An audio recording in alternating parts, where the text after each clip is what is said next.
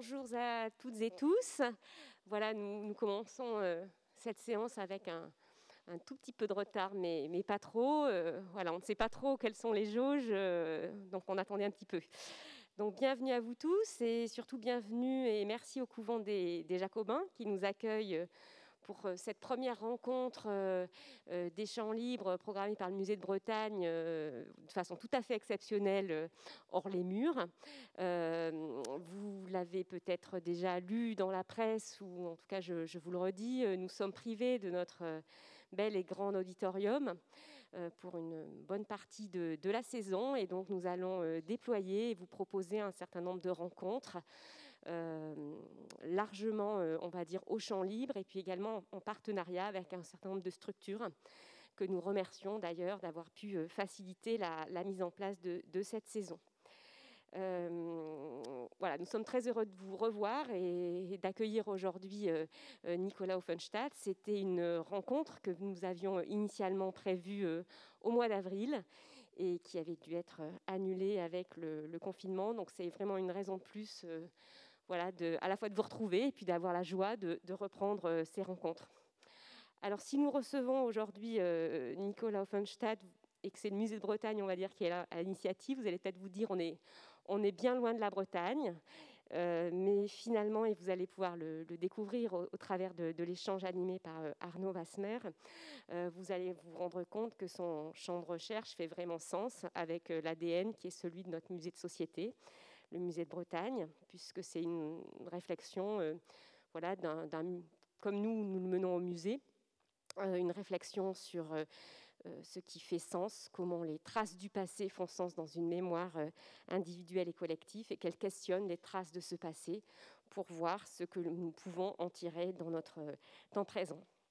Alors hier soir, nous rendions justement hommage à Jean-Yves Veillard, l'ancien directeur du, musée de Bretagne qui est décédé, et je me disais, voilà, en relisant l'introduction euh, de l'ouvrage, que justement euh, au musée de Bretagne, peut-être qu'on fait de l'urbex depuis longtemps, puisque dans nos collections, euh, nous avons énormément d'éléments qui, témoignent de, ces nouveaux objets patrimoniaux, voilà, d'objets, de documents qui ne sont pas des œuvres, mais qui prennent un sens par leur étude, par la recherche, dans leur documentation.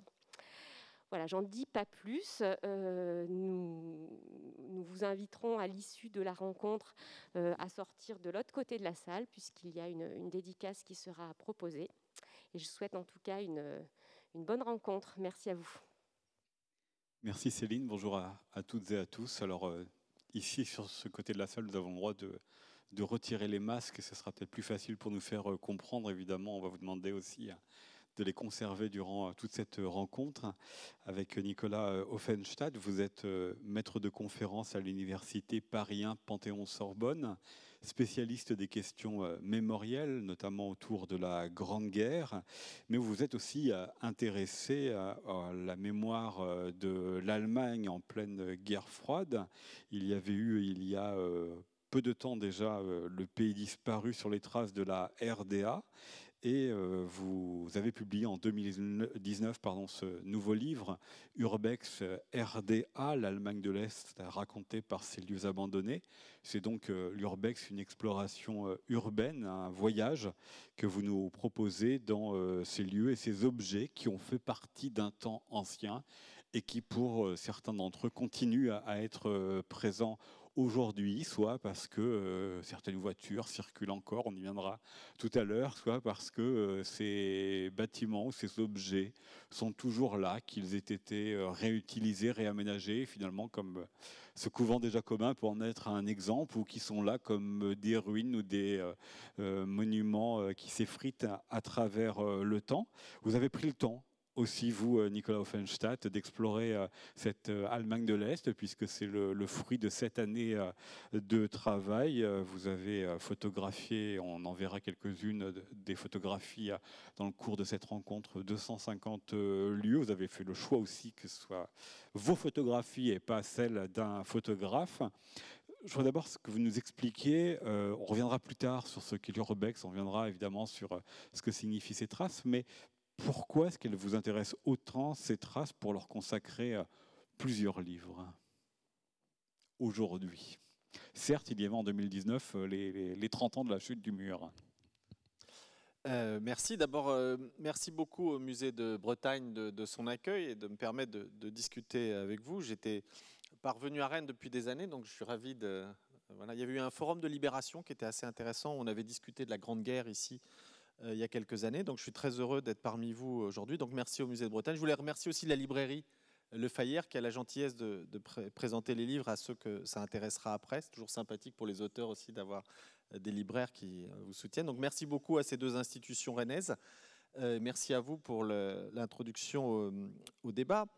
Alors au départ, euh, comme vous le disiez tout à l'heure, moi j'étais spécialiste de la Grande Guerre notamment, je travaillais aussi sur l'histoire du Moyen Âge, donc je n'étais pas prédisposé universitairement à travailler sur l'Allemagne, d'autant que vous le savez, à l'université les choses sont assez clivées.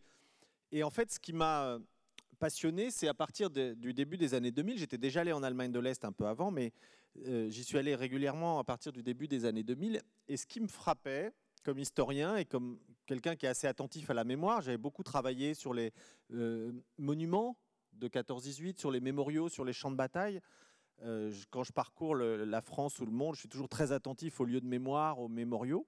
Et ce qui me frappait de plus en plus en Allemagne de l'Est, j'avais l'impression que la RDA était encore là, c'est-à-dire qu'il y avait beaucoup de choses qui témoignaient de sa présence, euh, des vieilles peintures, euh, des immeubles manifestement qui étaient du style de la RDA des années 70, euh, des sculptures un peu abandonnées. Donc j'avais l'impression que la RDA était encore là, et en même temps elle n'était plus là du tout, parce que ces sculptures étaient à l'abandon parfois, un peu abîmées, avec des crottes de pigeons, avec des graffitis. les immeubles étaient parfois refaits avec des beaux balcons. On avait ça, c'était le grand truc des années 90, hein, aux, grands immeubles. Hein, ce qu'on appelle les Plattenbauten, les, immeubles préfabriqués avec des plaques. On avait rajouté de très beaux balcons pour que ça fasse beaucoup plus euh, agréable. Donc du coup, il y avait eu des tas de modifications et du coup, j'avais du mal avec ce paysage d'Allemagne de l'Est. Donc vraiment, ma question, ça a été, mais qu'est-ce que c'est que ce paysage? On a l'impression qu'il y a un pays qui est là, mais qui est plus là. C'est-à-dire que finalement, on peut reprendre le sous-titre de votre précédent livre, Le pays disparu, et comme avec le sous-titre de ce livre-là, euh, Les lieux abandonnés, on peut se demander effectivement jusqu'où il, a disparu, ce pays. C'est exactement ma question et je ne trouvais pas vraiment de réponse dans les livres. Il y a eu évidemment beaucoup de travaux hein, sur l'Allemagne de l'Est et sa mémoire. Mais ce qui me fascinait, c'est de dire mais comment les gens peuvent vivre avec ça? Ils ont, On a l'impression qu'il y avait deux systèmes de référence qui cohabitaient. Et je me suis dit qu'est-ce que doit penser un Allemand de l'Est quand il passe devant une statue d'un dirigeant communiste qui est toujours là mais qui est un peu décalé, qu'on voit plus parce qu'on a laissé pousser des arbres devant, par exemple, ou parce qu'elle n'est pas nettoyée. Et je me dis mais quel rapport c'est au passé de vivre les choses comme ça Hein, c'est très différent de, ce qu'on peut connaître dans d'autres régions, dans d'autres pays d'Europe, parce que vous pourriez me dire, hein, en Bretagne comme ailleurs, il y a eu des industries qui ont fermé, il y a des friches industrielles, il y a des abandons, hein, il y a des pêcheries ici, il y a des mines ailleurs. Donc euh, bien sûr qu'il y a des choses qui disparaissent parce que le, temps évolue, que les, systèmes économiques évoluent. Mais la différence, et ce qui m'a frappé progressivement en Allemagne de l'Est, c'est que c'est un pays entier. C'est-à-dire que nous, ce qu'on va connaître à l'échelle d'un bassin industriel, à l'échelle d'une petite ville, euh, où que ce soit, ils l'ont connu à l'échelle d'un pays entier. Donc je trouvais ça fascinant parce que j'ai commencé à, me promener de plus en plus. Hein. à partir de 2006, j'ai fait ça systématiquement. Et que, vous, que ce soit en Saxe, en Thuringe, dans le Mecklembourg, vous avez toujours cette impression en me disant, mais comme un palimpseste, vous savez, comme s'il y avait toujours deux couches, et j'arrivais pas bien à comprendre comment elles pouvaient s'articuler pour les gens. Donc effectivement, euh, c'est un pays disparu qui était toujours là. Deux couches, avez-vous dit, euh, Nicolas Offenschach, et pas trois c'est ma question d'après, parce que là, vous êtes intéressé à la mémoire de la RDA, sauf qu'on sait que l'histoire de l'Allemagne, elle a été aussi précédée par l'histoire du nazisme. Euh, c'est vraiment les traces euh, présentes dans ce paysage, ces lieux abandonnés sont spécifiques à la RDA. Le travail qui a été fait sur l'héritage du nazisme n'a rien à voir? Euh, C'est une très bonne question. Oui, il n'a d'une certaine manière rien à voir. Pourquoi? Parce que d'une certaine manière, vous l'avez compris, la mémoire de la RDA, c'est quelque chose d'un peu sauvage. C'est-à-dire que c'est toujours là, mais en même temps, il n'y a pas un circuit, il n'y a, aucune ville, hein, il n'y a aucune ville à ma connaissance où vous pouvez aller à la mairie en disant je voudrais faire un circuit sur les traces de la RDA. Vous pouvez me donner le dépliant. Par contre, si vous voulez le faire pour les traces du nazisme hein, ou sur l'histoire du nazisme, vous allez trouver des choses. Donc ce que je veux dire par là, c'est que le nazisme a été pris en main euh, de manière comme un héritage évidemment tellement lourd et difficile qu'il y a de la mémorialisation partout.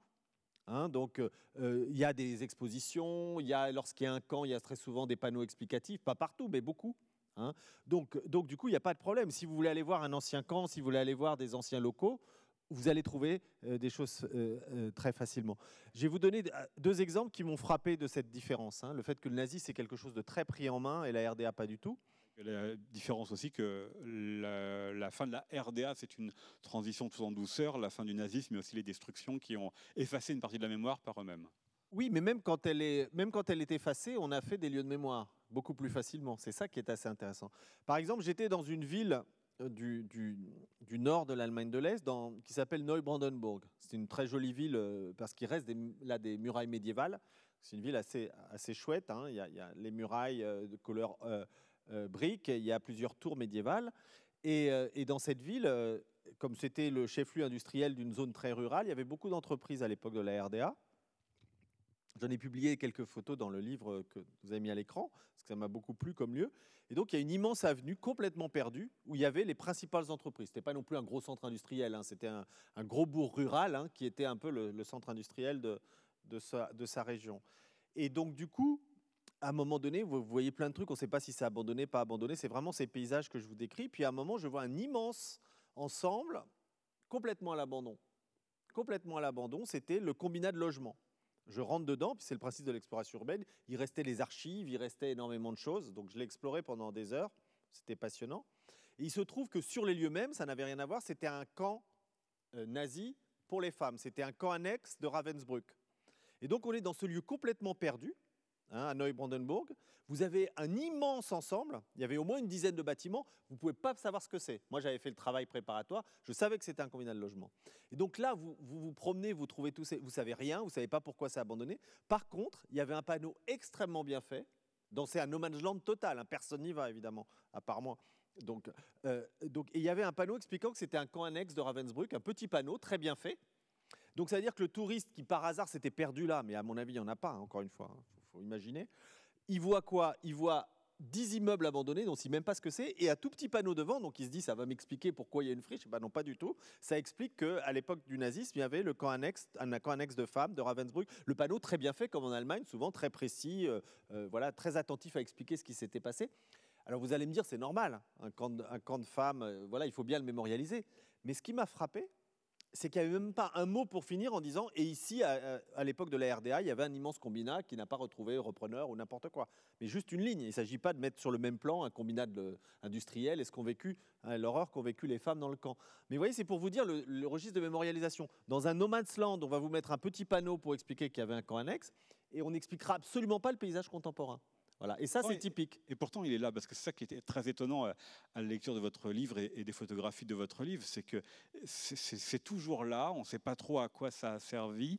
Il n'y a pas eu, euh, comme en Pologne, après 1945, euh, quand les communautés allemandes ont dû rentrer en Allemagne, un effacement total, volontaire de cette mémoire-là, avec les, les, noms, les mots allemands et même les cimetières des Allemands qui ont été complètement pillés. C'est ces lieux abandonnés. J'aimerais que vous nous disiez quelle valeur ils ont pour vous. C'est des ruines, mais ce n'est pas des ruines mémoriales, c'est des, entre-deux, c'est des lieux de la marge?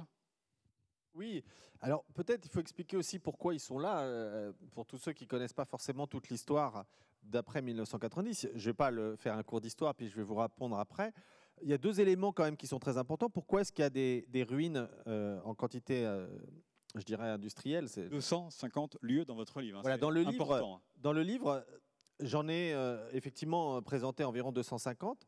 Euh, j'en ai vu aujourd'hui plus de 300 parce que je continue. Enfin, je continue avant la crise du corona parce qu'aujourd'hui, avec la quarantaine, c'est plus compliqué. Et nous, en plus, on est, les universitaires n'ont plus le droit d'aller en mission officielle en Allemagne. Donc, du coup, c'est compliqué. Mais jusque récemment, je suis encore allé cet été pour compléter mon corpus. pour vous donner un exemple, une petite ville que sans doute certains d'entre vous ne connaissent pas, et c'est bien normal, qui s'appelle Francfort sur l'Oder, hein, pas sur le Main, petite ville qui a moins de 50 000 habitants, j'ai pu visiter, visiter c'est-à-dire qu'il y en a plus que ça, 75 ensembles abandonnés. Donc vous imaginez ce que c'est à l'échelle d'une petite ville moyenne. 75 ensembles abandonnés, certains étant parfois 10 ou 15, euh, composés de 10 ou 15 bâtiments.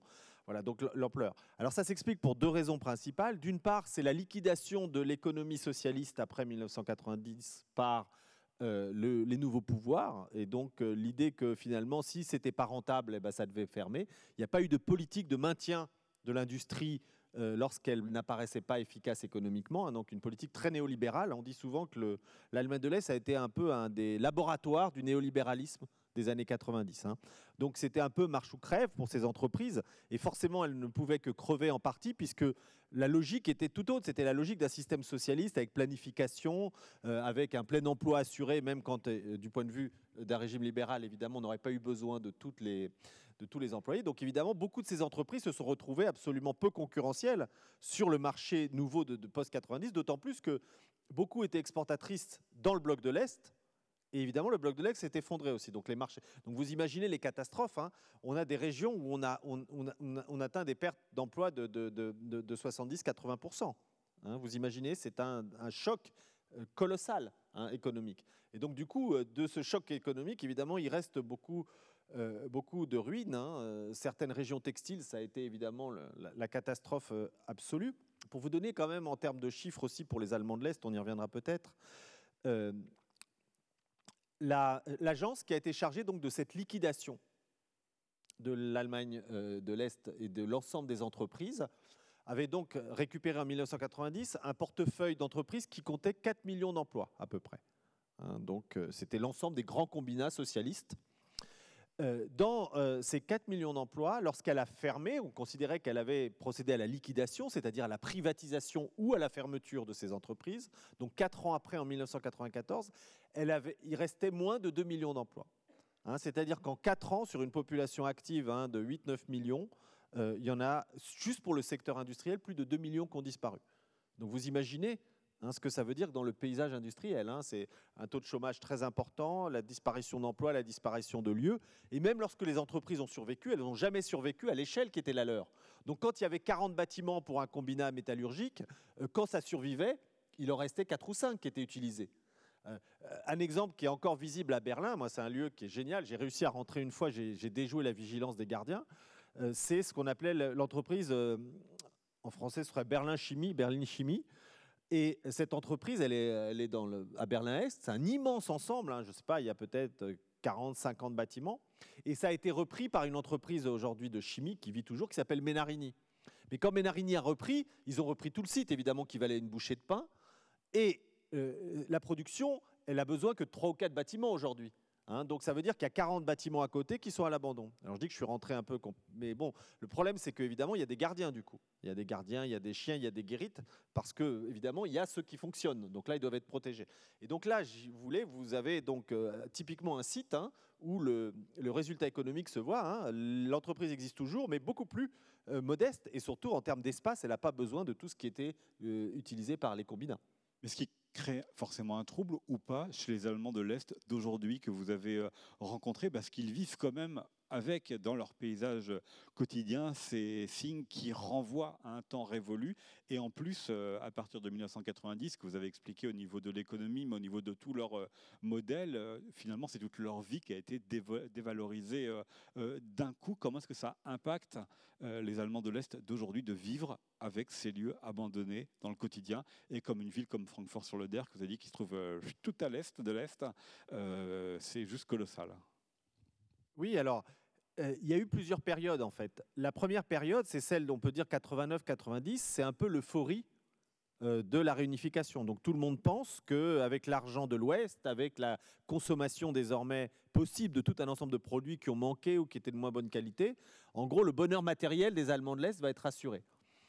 Et puis est arrivé très vite le phénomène que je vous ai dit, c'est-à-dire les liquidations d'emplois hein, par millions.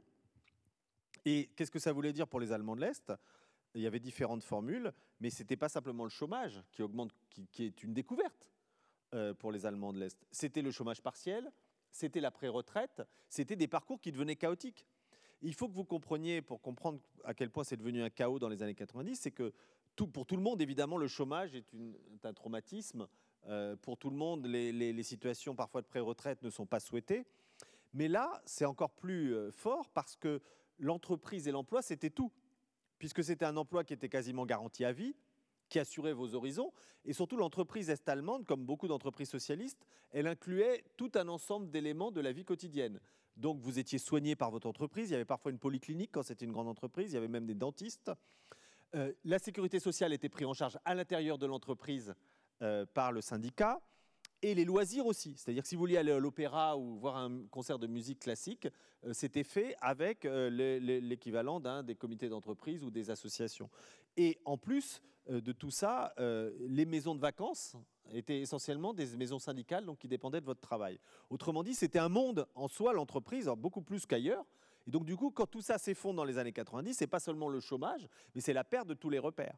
Et donc là, l'euphorie des années 89-91, elle a commencé évidemment à s'émousser. Et donc on a vu des Allemands de l'Est qui commençaient à, voir que ben, euh, les, paysages florissants qu'avait promu Helmut Kohl n'étaient pas si florissants que ça, en tous les cas pas partout, de manière inégale. effectivement, on a commencé à s'interroger. Et puis ils se sont ainsi interrogés pour comprendre leur désarroi. On leur avait dit en Allemagne de l'Est que tel ou tel combinat était un fleuron, parce qu'on exportait des poussettes pour enfants dans le monde entier, parce qu'on faisait des wagons qui étaient utilisés même par l'URSS. Et tout d'un coup, ils voient leur grande usine de wagons qui occupait la moitié de la ville de Görlitz, ou alors l'usine de Zeitz en, Saxe qui euh, avait avec les landaux. Tout ça, c'était le fleuron de la ville. Et tout d'un coup, on leur explique que non, c'est pas intéressant, que c'est pas rentable, qu'on va fermer. Donc vous imaginez aussi l'incompréhension euh, de ces Allemands de l'Est. Donc ça fait commence à faire beaucoup. Chômage, euh, mise au rencard, fermeture d'entreprises qui paraissaient performantes, qui n'étaient peut-être pas, ou en tous les cas qui n'étaient pas au regard du capitalisme. Hein. Et donc du coup, tout ça évidemment devient très violent. D'autant plus que pour les entreprises qui sont privatisées, elles sont rachetées à 90% par des Allemands de l'Ouest. Parce qu'évidemment, quand vous étiez dans une économie socialiste, vous n'aviez pas d'économie et vous n'aviez pas de capitaux. Donc vous êtes un Allemand de l'Est, même très entreprenant, même audacieux, parce que vous êtes tout jeune et plein de plein pour l'unification, vous ne trouvez pas forcément l'argent pour acheter les entreprises. Donc du coup, tout ce patrimoine est-allemand socialiste d'entreprise est allé aux mains des Allemands de l'Ouest, dont en plus, pour aller vite, on, les a bradés. Donc ça veut dire que ces gens-là n'étaient pas tous des entrepreneurs, euh, euh, comment dire, euh, éprouvés. Il y avait beaucoup de margoulins, il y avait beaucoup de mafieux, il y avait beaucoup de types qui voulaient juste empocher les aides ou, utiliser les biens-fonds. Et donc, du coup, si vous voulez, il y a eu évidemment une forme de drame hein, économique et social colossal. Et donc, du coup, ça, c'est le deuxième élément de réponse. Dans les années 90, les Allemands ont commencé à percevoir ça. Mais ils n'avaient pas vraiment les moyens de s'y opposer parce qu'on leur a dit écoutez, si vous regrettez la RDA, c'est que vous étiez vraiment un, un archaïque et que regardez l'économie. Et puis aujourd'hui, on est dans un troisième temps. Après l'euphorie, le désenchantement, on est dans un moment où il commence à, et ça rejoint ce que disait tout à l'heure euh, la directrice du musée sur la patrimonialisation, il commence à se dire, bon, au-delà euh, de l'échec économique de la RDA, au-delà de la répression politique, c'est quand même notre patrimoine et c'est notre histoire. Et donc du coup, on voit de plus en plus d'Allemands de l'Ouest, de différentes générations, parfois des jeunes, qui se disent, il faut revenir. Euh, sur ces bâtiments abandonnés. Il faut essayer de les sauver, il faut essayer de sauver les œuvres d'art euh, qu'elles comportent. Donc on est dans un moment de transition, je pense, où, où il y a une forme de prise de conscience qu'il y a quelque chose à sauver au-delà des enjeux politiques. Oui, mais vous venez de dire, est-ce que c'est un lapsus ou pas, que c'était les Allemands de l'Ouest qui se chargeaient de cela? Euh, c'est un, lapsus, alors pardon, ah, oui, c'est les Allemands de l'Est, les habitants eux-mêmes hein, qui... Non, parce qu'on aurait pu penser effectivement que c'était ah, l'Ouest qui venait à, nouveau dire à l'Est quelle a été son histoire malgré eux. Mais c'est intéressant parce que ce lapsus, merci, ça me permet de, de rajouter quelque chose d'important. c'est qu'aussi, les Allemands de l'Ouest, en fait, ça ne les intéresse pas l'Allemagne de l'Est. Ça ne les intéresse pas d'une certaine manière. Pour eux, c'est un peu un, c'est un peu les ploucs à qui on doit toujours donner de l'argent et qui en plus sont jamais contents et qui se plaignent toujours. Tu vois, parce que soit ils votent pas de la même manière, leur club de foot, ils n'existent plus depuis la fin de la RDA, enfin plus au même niveau. Et, ce mépris, moi je l'ai vu, je me rappelle, euh, donner une, anecdote. Bon, moi évidemment, je suis un peu marqué par l'est. Hein, ça fait voilà. Donc du coup, j'étais en vacances en Italie, ça n'avait rien à voir. Hein, j'étais à la plage et bon, quand j'entends des gens parler allemand, je leur parle volontiers. Hein. Donc du coup, je parle avec un Allemand. Il me dit oui, j'habite Berlin. Alors du coup, bah, super, Berlin. Moi, je pense Berlin. Il n'y a, a, que ça qui existe. Donc je lui dis, mais vous êtes de quel quartier? Donc je lui donne les quartiers principaux de Berlin. Il me dit, pas du tout. Il me regarde d'un air méprisant. Il dit, mais moi je suis de Charlottenburg. Et Charlottenburg, c'est le quartier un peu bourgeois de l'Ouest. Donc il me disait, mais pensez, comment vous avez pu penser que moi, dans une belle plage italienne, je puisse venir euh, d'Allemagne de l'Est en disant, mon pauvre ami, euh, vous vous trompez? Donc j'ai senti le mépris sur moi, d'une certaine manière, que pouvait entendre euh, régulièrement. Et, d'ailleurs, si vous demandez, faites le test, combien d'Allemands de l'Ouest sont passés des vacances plus de deux jours ou trois jours en Allemagne de l'Est? Personne. Hein, ils n'y vont pas. Donc il y a encore ce sentiment que, d'une certaine manière, euh, il y a deux Allemagnes de ce point de vue-là. Il y a eu un, désintérêt. Et dernier point sur cette comparaison rapide. Quand on dit, bon, ben maintenant, vous êtes marrant, moi, c'est des débats que j'ai en Allemagne en disant, mais vous allez quand même pas ressasser ça, on va continuer combien de temps? À nous parler de ça. Maintenant, c'est un nouveau pays, euh, etc. arrêtez avec vos ruines. Tout le monde dit, vous montrez que des ruines, mais regardez tout ce qui marche. On a quand même refait beaucoup de centres-villes, c'est exact. Il y a des entreprises dynamiques, pas tant que ça à l'Est, mais bon. Et donc, arrêtez un peu de, ressasser tout ça. Maintenant, voilà, allons de l'avant. Hein. Sauf que ça, c'est facile à dire. C'est facile à dire, mais en réalité, il y a deux histoires. C'est que pour un Allemand de l'Ouest, il s'est rien passé dans ces années-là, d'une certaine manière. Ce qui s'est passé pour lui, c'est qu'il a payé plus d'impôts, parce qu'il y avait un impôt complémentaire pour la réunification et pour l'Est. Mais dans sa vie, si c'était un ouvrier de la Roure, si son entreprise n'a pas fermé, hein, ou un cadre de Stuttgart, ou je ne sais quoi, ou, une infirmière de, de, la Sarre, ben, sa vie, elle n'a pas beaucoup changé avec l'unification. Rien. Bon, un peu des impôts un peu plus chers. Mais bon, hein, ça peut arriver dans d'autres pays. Donc, mais dans sa vie professionnelle, euh, dans sa vie euh, amoureuse. Les repères étaient toujours là. Tous ces repères, rien n'a bougé. Et comme elle n'est sans doute pas partie en vacances en Allemagne de l'Est, mais qu'il ne s'est rien passé. Tandis qu'imaginez, face à cette histoire-là, tranquille, hein, euh, à l'Est, regardez le bouleversement qui s'est passé. Perte de tous les repères. Donc, ce n'est pas la même histoire. Donc, c'est très facile quand on n'a évidemment pas connu les bouleversements que je viens de vous décrire, on pourra en parler plus longtemps, de dire, bah oui, maintenant, tournons la page. Sauf que ça, c'est des traumatismes que vous ne pouvez pas effacer.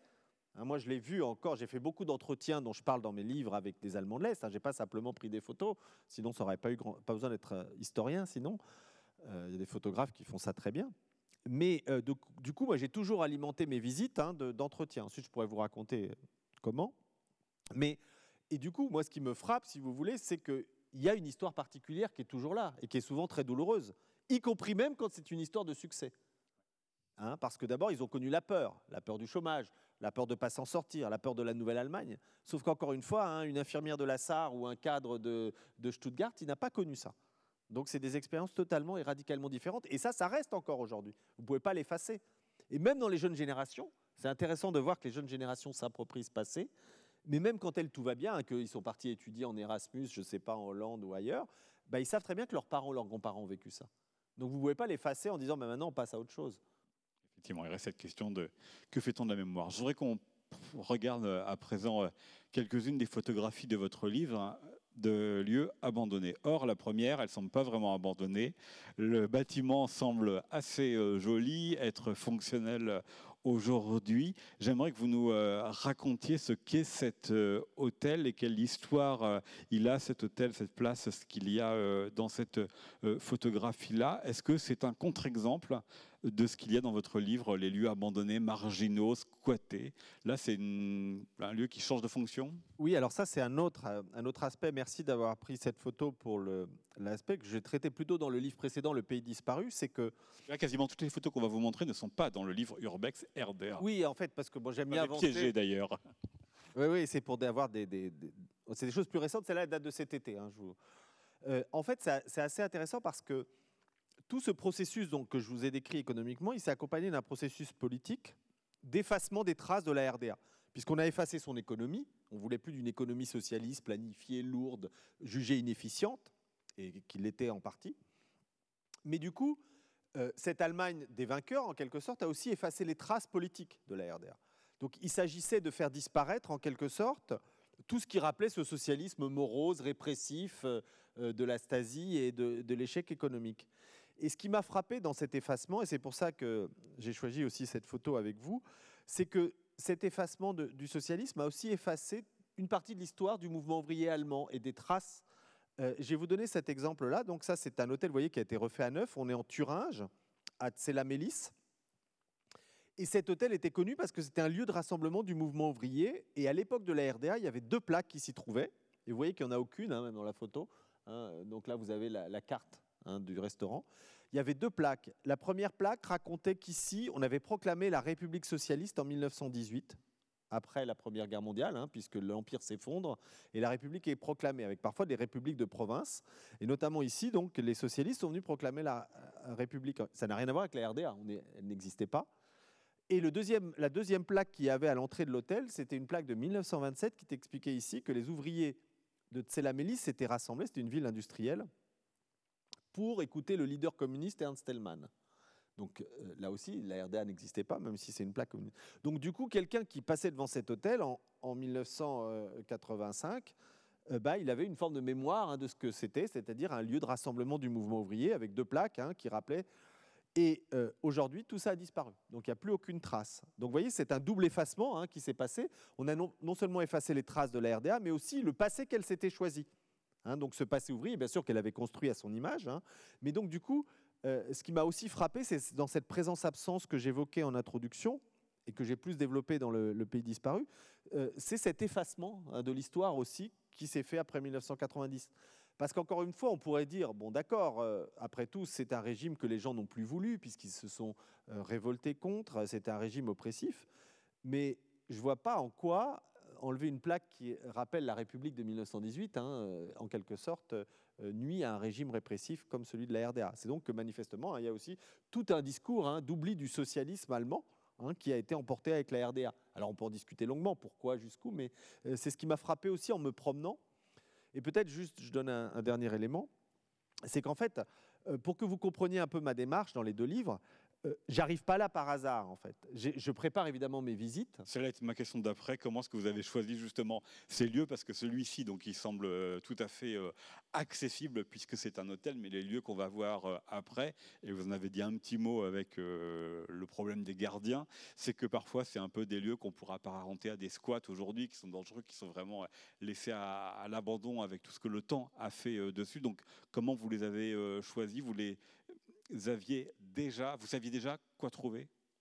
Oui, alors moi, ma démarche, si vous voulez, peut-être certains connaissent l'urbex, l'exploration urbaine, c'est-à-dire l'idée d'aller voir des lieux abandonnés pour en faire des photos ou pour s'y promener. Moi, j'ai une démarche d'historien, c'est-à-dire que je prépare en amont euh, mes explorations. Alors, en fait, mon idée toujours, c'est d'aller dans ces lieux comme si j'étais en RDA en 1980.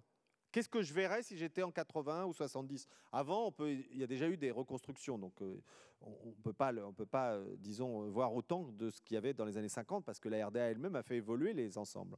Donc je, donc je prends une documentation des années 70-80 et j'arrive dans la ville un peu comme un faux naïf, comme si j'étais en RDA en 70 en disant, je vais chercher les principaux combinats, je vais chercher les lieux de mémoire, je vais chercher les maisons de la culture, et je vais voir ce qui reste. Donc j'ai toute une documentation. J'ai des guides touristiques. Hein, j'ai des, centaines de guides touristiques de tout ce qui existe quasiment comme guide touristique, je les ai. J'ai des guides des mémoriaux. Il y en a un qui est génial, notamment, qui est une vraie Bible, hein, qui date des années 70, hein, avec toutes les plaques et tous les mémoriaux du mouvement ouvrier et de la résistance antifasciste. J'ai les cartes et les plans de ville des années 70, et j'ai les annuaires. C'est mes principaux outils de travail. Donc quand j'arrive dans une ville comme Tsela-Mélis, euh, je vois un monde que les autres ne voient pas. Hein, c'est comme si j'étais avec des, lunettes pour remonter le temps. Et donc, du coup, les gens me prennent un peu pour un fou parce que parfois, je suis tout seul et je cherche dans des endroits où il n'y a rien à voir. Il y a une boulangerie et la mairie, mais je suis en train de tourner avec mes cartes. Donc, les gens me regardent en disant Mais qu'est-ce qu'ils cherchent? Parce que je vois bien qu'il y a eu des modifications de l'espace et j'essaye de comprendre ces modifications et de voir si je peux retrouver des choses derrière les façades. Parce que c'est pas parce que l'espace a été modifié qu'il n'y a pas, en sautant une barrière, un, un, lieu abandonné. Donc, du coup, vous voyez, il y a un travail préparatoire qui est très important parce que sinon, vous pouvez vous pouvez vous tromper. Puis vous savez, bon, ça, c'est pas spécial à l'Allemagne de l'Est, mais il y a des bâtiments qui sont dans l'entre-deux. Donc vous savez pas, en fait, euh, si, si, vous savez pas ce que c'était, ben vous rentrez pas. Par exemple, une maison de la culture. Si vous voyez que c'est à moitié à l'abandon, vous savez qu'elle est à l'abandon complètement. Parce qu'une maison de la culture, c'est pas à l'abandon. Vous voyez des affiches, etc. Donc si c'est un bâtiment fermé, Hein, il, se passe quelque chose. Mais si je ne sais pas que c'est une maison de la culture, je me suis dit, après tout, ça pourrait être un immeuble standard euh, que les gens n'entretiennent pas, ça peut être un immeuble où les gens sont trop modestes pour l'entretenir. Bon, pour faire la différence entre tout ça, il faut avoir les adresses. Hein. donc moi, je prépare. Euh, donc du coup, par exemple, pour passer deux jours dans une ville, hein, c'est au moins une semaine de préparation. donc j'ai refait une carte fantôme. Euh, voilà, puis surtout, j'ai pas le temps d'être en Allemagne tout le temps, donc il faut que je sois efficace. Donc vous n'avez pas non plus le temps de chercher forcément qui sont les propriétaires de ces lieux-là, parce que vous l'avez suggéré un peu avec euh, l'urbex, l'exploration urbaine, c'est aussi aller dans les marches, donc c'est aussi euh, parfois traverser les palissades, euh, essayer de ne pas se faire attraper par la police, qui a un côté comme cela un petit peu en frôlant la légalité et l'illégalité, parce que ces lieux appartiennent à plus personne. Oui, alors c'est une bonne question. Il y, a, la réalité et puis ma démarche. Alors ma démarche, quand je vais voir des lieux abandonnés, c'est de me dire, euh, je ne veux pas être guidé. Certains pourraient peut-être être ouverts, on peut retrouver des propriétaires, il y en a, mais le problème c'est que le propriétaire va vous guider. Donc par exemple, si vous trouvez un tas de documents par terre, vous n'allez pas les fouiller tranquillement. Euh, et du coup, vous êtes contraint. c'est-à-dire que soit il est contraint par le temps qui vous est donné, soit contraint par le parcours qui vous est imposé. Et des endroits dangereux ou sales, on ne va pas vous y emmener en disant mais non. Mais même si vous incitez, on va dire non, non, c'est trop dangereux, vous allez tomber, etc. Moi, je, voilà. Donc du coup, pour être libre, je ne veux pas être avec le propriétaire. Et euh, par ailleurs, euh, si je suis avec des gens qui ne sont pas des propriétaires mais des témoins, ils vont pouvoir, me raconter une histoire. Donc je vais être euh, déterminé par leur histoire. Donc du coup, mon idée, c'est toujours d'y aller tout seul et de suivre un peu comme ça mon, mon, intuition dans les lieux abandonnés. Et en, en revanche, après ou juste avant, il m'arrive de discuter avec des gens qui sont sur place. Parce que comme euh, j'ai oublié de vous le dire, c'était la deuxième cause, mais il y a eu beaucoup de départs hein, d'Allemagne de l'Est, parce qu'avec le chômage, avec les, difficultés. Donc, du coup, beaucoup des gens qui sont restés, c'est plutôt des gens qui n'ont pas retrouvé d'emploi, plutôt les gens les plus âgés, hein, les plus jeunes, les plus dynamiques, les femmes notamment, sont partis. Donc, du coup, quand vous rencontrez quelqu'un qui a 70 ans, qui est assis sur un banc devant une entreprise, il y a une chance sur deux qu'il y ait travaillé. Hein, surtout dans une petite ville. Hein, il n'y a pas de migration. Donc du coup, très souvent, ensuite, les gens m'éclairent. Mais une fois que j'ai fait mon travail préparatoire, une fois que j'ai pu me promener librement, et là, je leur demande de me dire, euh, voilà, certains, quand c'est des, lieux qui sont abordables, voilà. Mais ça, c'est un exemple de, voilà. Euh, ça, c'est ce que j'ai fait cet été à Görlitz. Euh, il se trouve que c'était une maison abandonnée. Je rentre dedans, je saute par-dessus la barricade. Et puis tout d'un coup, je vois un jeune homme qui me dit Mais qu'est-ce que vous faites? Vous allez où? Alors que pourtant, c'est un lieu complètement abandonné, pourri. Euh, et je vois avec son téléphone, et puis il me dit bah, J'ai appelé la police, j'ai vu votre voiture, je me suis dit qu'il y avait un rôdeur dans ma maison. Euh, c'était un type très sympathique. Et euh, je dis Ah bon, c'est votre maison? Mais il me dit Je viens de la racheter, je vais en faire un gîte. Mais bon, pour moi, c'était un lieu abandonné jusque-là. Et donc le type est sympathique, il rappelle la police en disant que ce n'était pas la peine de venir. Je montré pas de blanche. Il me dit Je vais vous faire visiter. Et donc, du coup, là, voilà, on a un truc d'entre deux. Et en fait, c'était passionnant parce que ça avait été occupé par une dame il n'y avait pas touché depuis euh, que cette dame était partie il y a 20 ou 30 ans. Donc j'étais en RDA dans, cette maison. Et comme vous voyez, il y avait encore euh, que des objets RDA. Tout ça, c'est des produits qui datent de l'époque.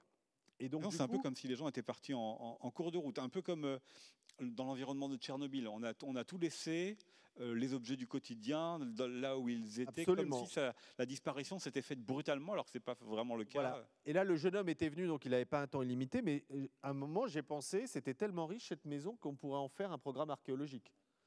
Hein, c'est-à-dire qu'on pourrait, euh, on pourrait demander au CNRS voilà, de, de dire, ben voilà, vous nous donnez une équipe et on va fouiller cette maison parce que j'ai trouvé même des journaux qui dataient des années 20. Euh, apparemment, c'était une, il faisait du ski parce que je pense que le produit que vous voyez au premier, au premier plan, hein, c'est quelque chose pour farter les skis.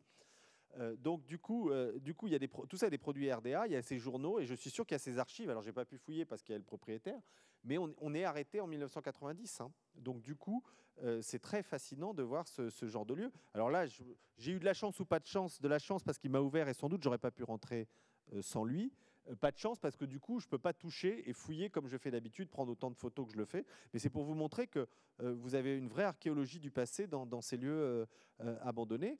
Et, voilà, et des objets comme ceux-là, c'est-à-dire du, comment dire, une forme de pommade pour faire téléski et puis ce, nectar de, de fruits, c'est des choses que vous trouvez par centaines. Donc là, on a vraiment une archéologie de la RDA. Et puis il y a des objets qui traversent le temps, parce que ces objets-là, puis on en verra peut-être d'autres euh, tout à l'heure, euh, ont vraiment disparu parce que l'économie, l'entreprise qui les produisait s'est euh, éteinte. Mais il y a un objet qu'on associe malgré nous à la RDA, c'est la Trabant, la fameuse voiture. C'est un objet abandonné ou c'est un objet qui circule encore avec un petit goût kitsch, un petit goût nostalgique, comme on pourrait le voir chez nous avec les deux chevaux ou d'autres voitures comme celle-ci? Alors, les deux, euh, dans le livre, d'ailleurs, j'ai consacré. Des carcasses de travaux. Voilà, j'ai consacré un chapitre aux carcasses de voitures. J'en ai trouvé des dizaines abandonnées partout. Donc vous avez raison, il y a une dimension d'abandon. Euh, il y a une dimension d'abandon. D'ailleurs, quand peut-être si certains ont connu l'Allemagne du début des années 90, en fait, il y avait des kilomètres de Trabant qui étaient abandonnés parce que c'était ce que je vous disais, ce premier temps de l'euphorie où on imaginait qu'on allait tous pouvoir acheter des Opel, des Audi, des BMW, hein, et que donc du coup, il fallait se comme une Trabant valait plus rien à l'époque, euh, tout le monde les abandonnait. Et alors maintenant, je dirais que c'est ni kitsch ni nostalgique, mais c'est plutôt un signe identitaire. Vous avez, alors juste pour euh, ceux qui ne savent pas, vous n'avez pas dit nostalgique, mais nostalgique, parce que c'est la nostalgie de cette Allemagne-là. Absolument. Et donc en fait, aujourd'hui, quand vous allez en Allemagne de l'Est, vous retrouvez beaucoup les deux grandes marques de voitures, la, Trabant et la Wartburg, comme, euh, disons, comme outil un peu de, de montrer qu'on est de l'Est. Et donc, moi, quand j'ai vécu là-bas deux ans, hein, j'ai eu un poste à l'université en Allemagne de l'Est, donc j'ai vécu là-bas. J'ai acheté d'ailleurs une voiture comme ça. Euh, et, donc, j'ai vu qu'il y avait une solidarité. Et les gens qui. Euh, euh, donc, je m'étais acheté une Wartburg. De toute façon, il fallait que je m'achète une voiture. Donc, je me suis dit, quitte à travailler là-dessus, autant acheter une Wartburg. J'ai eu beaucoup de soucis mécaniques parce que j'avais beaucoup préjugé de mes capacités. voilà, parce qu'en fait, c'est des, des, voitures que tout le monde bricolait soi-même. mais du coup, ce qui m'a frappé, c'est qu'en fait, tous les gens qui circulaient avec ça étaient très solidaires les uns avec les autres et personne ne s'amusait. En fait, personne n'est venu me voir en disant ah c'est super, euh, euh, que c'est drôle. C'était pour eux naturel en fait d'avoir cette voiture-là. C'était une manière de dire ben, nous on est d'ici. Hein, on a vécu cette histoire-là. Et donc tous les gens que je croisais en, en, Trabant ou en Wartburg, euh, j'en ai jamais vu un qui, en quelque sorte, frimait en disant regardez, je suis à la mode, je suis kitsch. C'était des gens qui avaient du plaisir à avoir un objet ancien qui parlait de leur histoire. Hein. Et d'ailleurs, ce qui était, ça m'a beaucoup frappé, mais c'est qu'en fait, comme je vous le disais, comme c'est des modèles assez forcément anciens, qui ont tous plus de 30 ans, elles tombaient souvent en panne. Et ce qui m'a frappé, c'est que bon, je tombais en panne sur des routes du Brandebourg, donc euh, franchement, il n'y a pas grand monde. Et tous les gens, le première voiture s'arrêtait. C'est-à-dire que tout le monde s'arrêtait pas parce que j'avais une Wartburg, mais qui avait une tradition de solidarité et de soutien. Euh, et donc, c'est là que je comprenais aussi, en discutant avec les gens, un peu ce que leur histoire voulait dire et les formes de cette histoire. Et tout le monde s'arrêtait pour m'aider. Et du coup, ils me prenaient aussi pour un bleu parce que ceux qui en avaient encore, ils avaient tous une trousse hyper développée avec tous les instruments, parce qu'il y très bien qu'il fallait six mois pour avoir une réparation de voiture en RDA. Donc vous êtes, tout le monde savait réparer sa voiture pour les choses principales. Hein. En plus, c'était des moteurs assez simples, hein. c'est des moteurs de temps. Donc du coup, et du coup, le fait que moi j'ai que rien, quasiment une pince et voilà une couverture dans ma voiture, ils me prenaient pour un rigolo. Ils voyaient que j'étais pas un type de l'est parce que tous les types de l'est avaient l'habitude de se débrouiller eux-mêmes. Et donc du coup, du coup, vous voyez, c'est pas pour eux simplement une forme de nostalgie. Hein, c'est une forme aussi de dire, ben voilà, notre histoire, elle est là, donc cette voiture-là, c'est le plaisir de la continuer en quelque sorte. Alors, ce qui est étonnant, je suis désolé, on va devoir passer par-dessus cette, euh, cette image-là, le temps court, mais ce qui est très étonnant dans votre travail, Nicolas Offenstadt, c'est euh, ce que vous trouvez aussi dans, les lieux, comme je parlais tout à l'heure, la référence avec euh, euh, Tchernobyl, comme si on était parti d'un coup et qu'on avait laissé euh, les objets avec la, bouteille que l'on a vue tout à l'heure et puis la pommade pour farter les skis. Là, ce sont des cahiers d'écoliers. Comment est-ce que vous expliquez la grande présence de ces objets du quotidien qui n'ont pas intégré les histoires familiales puisqu'ils sont restés sur les lieux il y a les, des colliers, mais dans votre livre, il y a les questions aussi euh, des bons pour l'essence, enfin de plein d'objets euh, administratifs aussi hein, dans les, entreprises, comme si on avait disparu d'un coup et qu'on ne les, a pas ni conservés ni jetés. Oui, donc là aussi, c'est une photo qui n'est pas dans le livre, il y en a des équivalentes. Hein. c'est que je l'ai pris cet été à Görlitz, en Saxe. C'est une très belle villa, il y avait quasiment rien. Puis en montant dans le grenier, j'ai trouvé ces cahiers d'écoliers qui datent en partie des années 50 avec les notes de cours. Et notamment, j'ai eu de la chance, je suis tombé sur les cours d'histoire de 14-18. Donc là, c'était le, pour moi qui suis historien, c'était royal. Euh, je me suis fait attraper, donc je ne suis pas resté trop longtemps. Mais donc, ce qui est très intéressant, alors là, par exemple, c'est un objet génial pour l'historien parce que, euh, évidemment, les cahiers d'écoliers ne sont pas conservés forcément partout. Et surtout, ce que vous voyez, c'est pour ça que j'ai fait un gros plan, c'est que vous voyez qu'en fait, tous les cahiers d'écoliers portent des couvertures extrêmement politiques. Et ça, c'était une des caractéristiques des objets de la RDA, c'était la politisation du quotidien, hein, des objets politisés. Donc là, sur celui-là, vous voyez la colombe de la paix, et c'était pour les, euh, les Jeux de la jeunesse qui avaient eu lieu à Berlin au début des années 50. Hein. Donc là, c'était un grand moment de propagande du régime. Juste à côté, vous voyez la photo d'Ernst Tellmann, donc le dirigeant communiste dont je vous parlais, pour qui on avait fait une plaque euh, à Tselamélis. Donc là, vous voyez un cahier d'écolier, hein, donc de l'équivalent de collégien. Euh, où vous voyez, en fait, c'est une grande photo de Tellman. Vous avez Maxime Gorky, hein, l'écrivain euh, qui était évidemment un des grands héros de l'Union soviétique. Donc vous voyez, tous ces cahiers ont des couvertures extrêmement politiques, politisées. Donc c'est génial pour moi de retrouver ça parce que, évidemment, c'est des documents d'histoire. Quand en plus il y a les notes à l'intérieur, comme c'est le cas, euh, les notes de cours d'histoire, là c'est vraiment euh, le bonheur. Alors je ne réponds pas à votre question qui était judicieuse, c'était de se dire.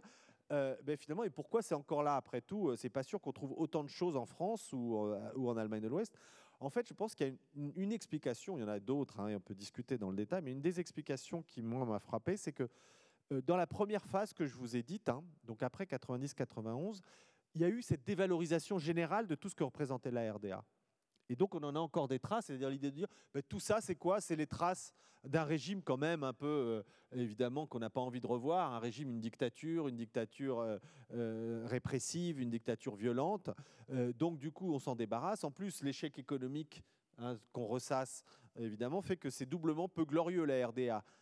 En tous les cas, c'est l'image que l'Ouest a imposée. C'est évidemment plus nuancé dans la réalité, parce que tous les gens n'étaient pas des suppôts du régime et toutes les entreprises n'étaient pas inefficaces.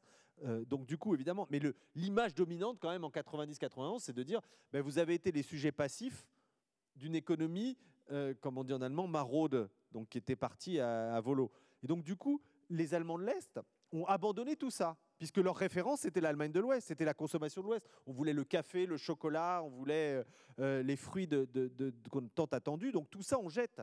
Et donc dans les années 90, ça a été même prouvé, il y a des historiens qui ont calculé le taux d'ordure dans les deux Allemagnes. Et en fait, le taux d'ordure est proportionnellement deux fois supérieur à l'Est. Pourquoi? Parce qu'on jette à l'époque tout ce qui était symbole de la de l'Est. Donc dans les années 90, vous voyez des, des, monceaux de livres, des monceaux de commodes, d'armoires qui sont abandonnés. Et du coup, on en a encore les traces parce que ceux qui les ont, quand c'est des, des, lieux qui n'ont pas été trop visités, vous avez tous ces abandons des années 90. Et d'ailleurs, même à Francfort-sur-l'Oder, ça je l'ai mis dans, ma, dans mon livre Urbex RDA, j'ai trouvé un truc génial, mais je ne pense pas qu'on l'aurait abandonné en France. Enfin, vous me direz, hein, vous pouvez contester, mais euh, je me promenais, je revenais de l'université, donc il y avait une décharge d'un appartement, vous savez, où il y avait des meubles qui étaient laissés, mais pas pour être euh, récupérés par la benne, complètement abandonnés. Et j'ai trouvé une immense valide qui était ouverte, et il y avait toutes les archives de la personne qui était, sans doute ses enfants ou sa famille ou, les successeurs ont, vidé ça dans la rue. Et surtout, ce qui était génial pour l'historien, c'est qu'il avait été élève du parti, hein, du parti communiste. Il avait été dans une formation dans une école du parti. Donc il y avait toutes ces notes et toute la propagande du parti dans les années 70. Et ben, tout ça, ça gisait dans la rue, ça n'intéressait personne, personne ne le prenait. Alors que pour un historien lambda, c'est quand même des grosses archives. Et surtout, c'était génial parce qu'il y avait ces notes de cours. Donc la propagande, ça se trouve facilement aux archives, hein, si vous voulez trouver une brochure. Par contre, les notes de cours de quelqu'un, un adulte, hein, c'est pas forcément conservé. Et donc ça, ça restait par terre. Et personne n'en voulait parce que toujours c'est la RDA, c'est ce régime terne, gris, dont on ne veut plus entendre parler. Et j'ai même trouvé des services de porcelaine. Et je me rappelle, je les ai vus de loin, donc je ne savais pas quelle marque c'était. Je me suis dit, je parie que c'est de la porcelaine de RDA. Parce qu'après tout, 30 ans après, ça aurait pu être n'importe qui qui vide. Et effectivement, c'était de la porcelaine de RDA parce que voilà, c'est plus à la mode. Euh, maintenant, si vous voulez être chic, il faut avoir les derniers, ce qui a été produit à l'Ouest. Et donc, du coup, cette idée de délégitimation du pays hein, fait que les objets ont perdu de la valeur. Et euh, jusqu'aux héros, jusqu'aux billets, alors euh, les voici. Euh, parce que vous avez parlé que tout était politique, même jusqu'aux billets, où les figures communistes sont là, mais les autres figures euh, aussi sont là. Parce que ce qui est intéressant aussi, c'est de nous raconter euh, la fabrication, enfin la vie quotidienne des Allemands de l'Est sous la RDA. Il y a certes ce régime, mais un régime euh, dont l'idéologie est partout parce qu'elle organise complètement la vie, ce que vous avez rappelé avec l'entreprise, le logement est construit à côté, toute la vie était à, côté, mais aussi les références du passé à l'Est n'étaient pas les mêmes qu'à l'Ouest. on peut penser à quelqu'un qui s'appelle Thomas Munzer, que les euh, lecteurs d'un en bas, en bas voilà, que les lecteurs de l'ancien René euh, Éric Vuillard connaissent peut-être pour euh, son livre La guerre des pauvres. Donc ce, théologien qui s'est élevé contre la, corruption au XVIe siècle. Ça, c'est une figure que l'Allemagne de l'Est, la RDA, a mobilisée. On a choisi aussi ces héros. L'histoire que l'on s'est faite n'est pas la même et elle était visible partout, partout, partout. Absolument. Et d'ailleurs, euh, c'est très drôle parce qu'il y a un débat chez les historiens qui dit, euh, bon voilà, qui à mon avis est pas très intéressant, mais euh, pour le débat lui-même et pour ce qu'il dit des historiens, oui, qui de dire finalement, est-ce que la RDA c'était un plaquage de quelque chose d'extérieur sur les Allemands ou est-ce qu'il y a une vraie identité socialiste qui s'est construite? Alors moi, moi j'ai une réponse, c'est que je pense qu'il s'est construit quelque chose et ça passait notamment par l'école et par l'histoire. Hein. C'est-à-dire que je pense que les gens y ont cru, plus ou moins, Hein, ils n'ont pas forcément cru au régime parce que le régime n'était pas forcément fidèle à ce qu'il demandait, mais les valeurs qu'il promouvait, elles ont parfois euh, suscité l'adhésion. Et notamment, il y a eu une contre-histoire euh, très forte, hein, qui était en gros l'histoire des luttes sociales hein, depuis euh, Spartacus jusqu'à voilà, Marx et à la guerre froide. Et donc, du coup, cette grande histoire depuis Spartacus, etc., était très intégrée. Hein, à l'époque euh, du XVIe siècle, effectivement Thomas Münster que vous voyez en dessous, qui était sur le billet de 5 euh, de 5 marques. Donc ensuite les grands héros, hein, il y a Clara Zetkin, des classiques aussi, et puis euh, Engels.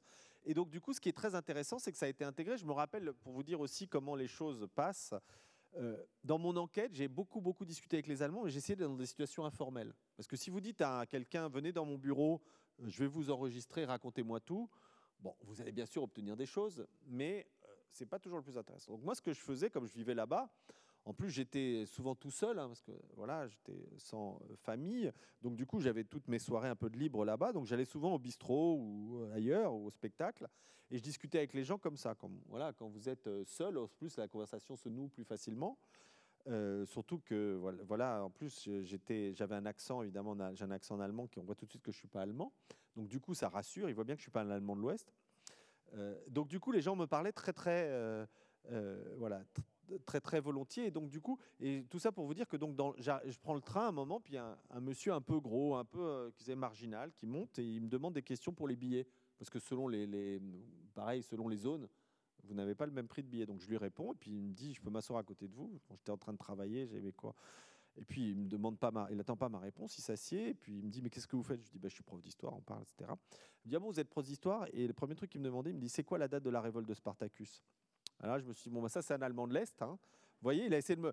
Je crois que personne au monde m'aurait jamais demandé. On m'aurait demandé des dates. Hein. Quand je dis que je suis prof d'histoire, ça arrive, on dit ah ben moi j'aime bien l'époque de telle ou telle époque. Mais je crois qu'aller chercher Spartacus comme première date, en plus, c'était pas un grand intello, le type, hein, il était gentil, etc. Je me dis, mais c'est dingue cette socialisation quand même. Hein, il y a des choses qui sont restées. Ensuite, on a discuté, c'était génial comme conversation. Et c'était tellement génial que je, suis, quand je suis descendu à la gare de Berlin, j'ai tout pris en note pour pas oublier. Et en fait, euh, il croyait que je travaillais sur mon ordinateur, mais je notais ce qu'il me disait parce que c'était passionnant sa vie. Hein, donc c'était un de l'Est. Donc pour vous dire quand même que cette socialisation, ce que le régime a apporté, ça a été aussi intériorisé. Hein, c'est pas simplement un plaquage Hein, de tout un ensemble de connaissances.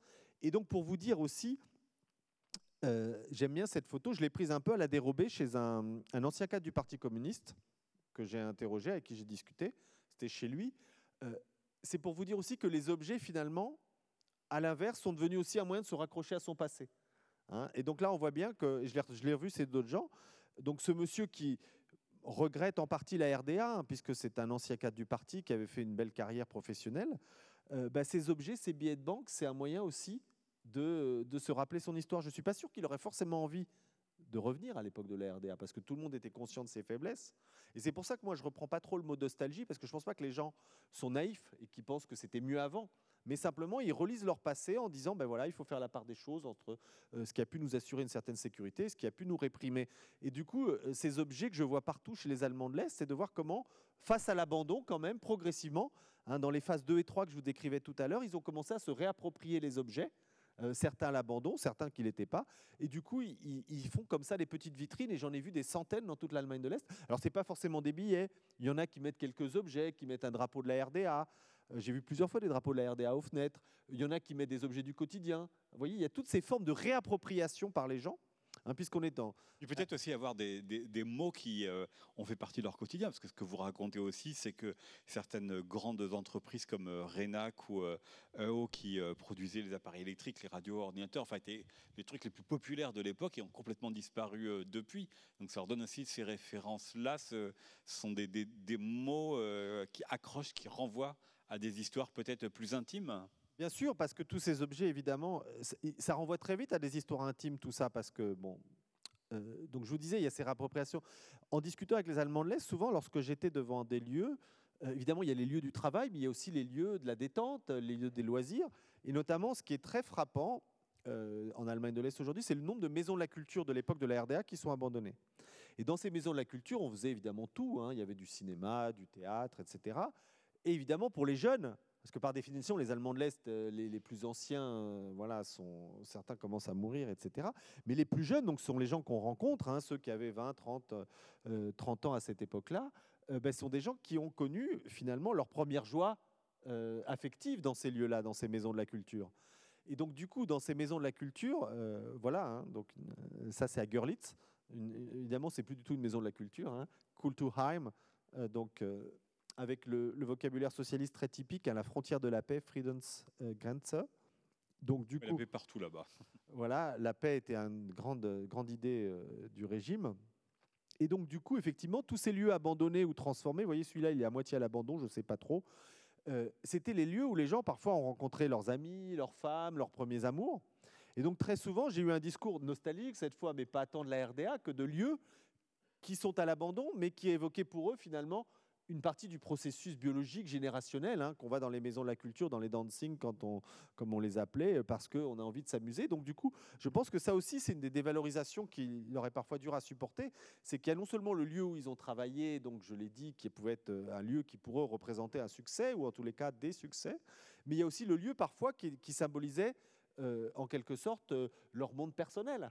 Hein. et donc voir, beaucoup de gens m'ont dit, ah ben c'est là que j'ai rencontré ma femme, c'est là que j'ai fait ceci, cela, je me suis amusé, on a dragué, on jouait bien ici, on s'amusait avec les copains. Et donc de voir ces lieux-là complètement à l'abandon ou dans des états comme cela, euh, ça produit souvent aussi un effet à la fois politique et social et très délétère sur ces gens-là.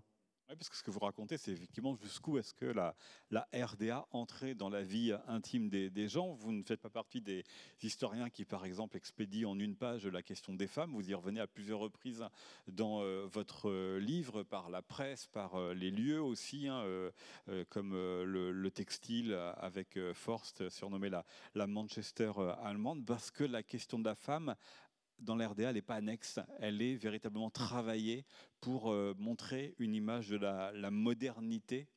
Et elle renvoie aussi en miroir inverse le rejet du monde d'avant quand les femmes étaient cantonnées à la maison. Oui, absolument. Alors ça, c'est quelque chose euh, euh, d'assez fort. Hein. C'est assez intéressant. D'ailleurs, d'abord, j'en ai rencontré beaucoup de ces anciennes ouvrières, hein, parce que voilà, j'étais dans des régions industrielles. et donc, effectivement, c'est assez fascinant l'histoire des femmes en RDA parce qu'il y a vraiment eu une volonté de promotion de la femme avec un grand F et donc des femmes de RDA sous deux formes. D'abord, c'est le pays au monde où le taux d'emploi féminin était le plus haut. Donc c'était l'idée de dire hein, que euh, l'émancipation passe par le travail. Donc on a fait travailler les femmes, d'abord parce qu'on a besoin de main-d'œuvre, hein. aucun régime n'est gratuit, euh, mais aussi parce qu'il y avait euh, cette idée de euh, l'idée que vraiment les femmes doivent s'émanciper. Donc le discours de l'égalité homme-femme, de l'égalité par le travail, hein, et donc du coup, ça c'est quelque chose qui est fondamental pour le régime. Donc les femmes occupaient des postes, elles occupaient des postes. Donc le premier, le premier élément, le premier élément très important, c'était de faire travailler les femmes. Le deuxième élément, ça a été de hausser leur niveau de qualification. Donc il y a eu deux étapes. Hein, et donc du coup, il y a des femmes qui ont atteint un certain nombre de choses. Et puis troisième élément qui est très important dans la promotion des femmes, c'est évidemment là, tout ce qui est protection de la maternité euh, et de la famille. Hein, et, de la sexualité aussi, puisque euh, la législation de l'avortement était beaucoup plus favorable en Allemagne de l'Est qu'elle était en Allemagne de l'Ouest. D'ailleurs, les femmes allemandes se sont battues pour que euh, cette législation ne soit pas abrogée et ça, ligne sur l'Ouest en 1990. Donc la question de la femme, c'était fondamental. Ce va donc du coup et, et du coup, c'est intéressant parce que ce discours était très intégré par les femmes. Et moi, j'étais frappé. Il y en a beaucoup qui me disaient nous les femmes de RDA. Et quand elles disaient nous les femmes de RDA, je sentais que ça charriait. C'était quelque chose de très lourd. C'est de dire tout ce qu'on a, parce qu'on s'est battu pour ce pays, hein, c'est ce qu'elle sous-entendait, mais avec ces sentiments quand même qu'on nous prenait en considération. Enfin, ce que vous, vous, revenez à plusieurs reprises sur ça, même pour le milieu du travail, c'est qu'il y avait une négociation finalement entre le régime autoritaire et le peuple qui n'était pas complètement soumis à ce régime-là. Absolument. Ce qui n'empêche pas, et ça faut quand même le dire, c'est que la domination masculine l'emportait quand même parce que les salaires des hommes restaient supérieurs, parce que c'est quand même les femmes qui avaient souvent la double peine. Hein, euh, ou le double travail. Donc du coup, il y avait quand même une domination masculine qui l'emportait, mais il y avait quelque chose quand même de très fort dans cette volonté de promotion des femmes. Je voudrais juste vous raconter une anecdote là-dessus, si vous me permettez. Euh, J'étais dans une entreprise abandonnée dans Saxe, et euh, j'ai retrouvé toute la salle d'archives. Et dans cette salle d'archives, il y avait une pièce de théâtre, une petite pièce de théâtre qui avait été sans doute distribuée aux ouvrières, parce qu'il y en avait beaucoup, par centaines d'exemplaires. Elle racontait, euh, voilà, ça, s'appelle Brigade de travail 4, et euh, là j'en parle dans Urbex RDA, et euh, ça date des années 50, donc au moment où la RDA se construisait, elle construisait notamment, elle a construit un grand combinat métallurgique, dont je pourrais vous reparler, et donc ça racontait l'histoire d'une femme et d'une famille dans ce combinat. Donc c'est vraiment les, années pionnières de la RDA, hein, c'est juste... voilà. Et donc c'est une petite pièce de théâtre, hein, il y a 30-40 pages, on voit officiel comme toute la littérature de l'époque, et ça raconte, l'héroïne, c'est la femme.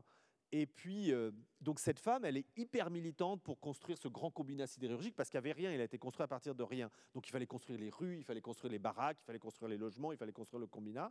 Et donc elle, s'engage, et son mari aussi, hein, puisque évidemment il fallait être là en famille. Hein, et donc euh, il s'engage, et puis, mais du coup elle est jamais là. Donc euh, le mari doit s'occuper beaucoup des enfants, la cuisine, puisqu'elle est non seulement militante, elle est dans la Ligue des femmes allemandes, hein, qui, donc elle, s'occupe de la politique sur place, et elle est, elle est active dans sa brigade. Et à un moment, le mari, donc on est, je crois que c'est 51 à peu près que ça se passe, Le mari dit, bon, maintenant, écoute, ça suffit, là, on a deux enfants, il faut que tu t'en occupes. Il dit, mais tu vois pas, j'ai réunion, réunion de brigade, ensuite j'ai réunion de l'association, donc la femme qui s'émancipe. Et le mari n'en peut plus à un moment, le mari représentant la vieille Allemagne traditionnelle que vous évoquiez. Et puis à un moment, il craque. Il dit Bon, écoute, j'en ai marre de tes conneries, je vais voir le, syndicat et puis tu vas rentrer un peu plus à la maison, tu vas arrêter d'avoir autant d'investissements dans la ville. Et donc, il va voir le syndicat, c'est crucial. Il va voir le responsable syndical et puis, euh, je ne me rappelle plus le prénom du mari, et puis il lui dit Écoute, euh, non, tu te trompes. Tu représentes le vieux monde, c'est ta femme qui a raison. Et là, le type s'effondre et la plaie se finit, et c'est la gloire hein, de, la, femme. Et donc, du coup, ça, j'ai trouvé abandonné, vous voyez, dans une usine. Donc, ce discours-là, vous voyez, cette pièce de théâtre, donc l'idée de dire, bah oui, bah, c'est toi, mon vieux, t'as tort, maintenant, la femme, c'est ça, la femme de RDA. Elle travaille, elle est à fond dans la brigade, et en plus, elle milite, elle est active dans les femmes allemandes. Et ce qui est drôle, c'est que cette usine, j'ai trouvé aussi par terre des dossiers d'ouvrières. Et donc, j'avais à la fois la pièce, et il se trouve qu'une des ouvrières de cette usine, je l'ai rencontrée, elle, et pour moi, elle incarnait un peu, c'était pas la même génération, mais bon, l'historien, on associe comme ça aussi des choses. Et cette femme, elle était extraordinaire. J'ai parlé avec elle des heures, à côté de son usine. J'avais tout son dossier. Elle me faisait exactement penser à l'héroïne hein, de la pièce de théâtre. Et c'est elle qui m'a dit Nous sommes les femmes de RDA. Elle était avec une amie. Hein, et elle a fini par être chassée de son emploi après la réunification. Elle était comptable et elle a fini femme de ménage. Donc vous voyez, j'avais vraiment l'impression de ces femmes de RDA hein, qui avaient été dégradées Hein, par euh, ce que je vous ai raconté tout à l'heure. Et donc tout ça, vous voyez, à partir de ce qu'on trouve par terre dans une usine.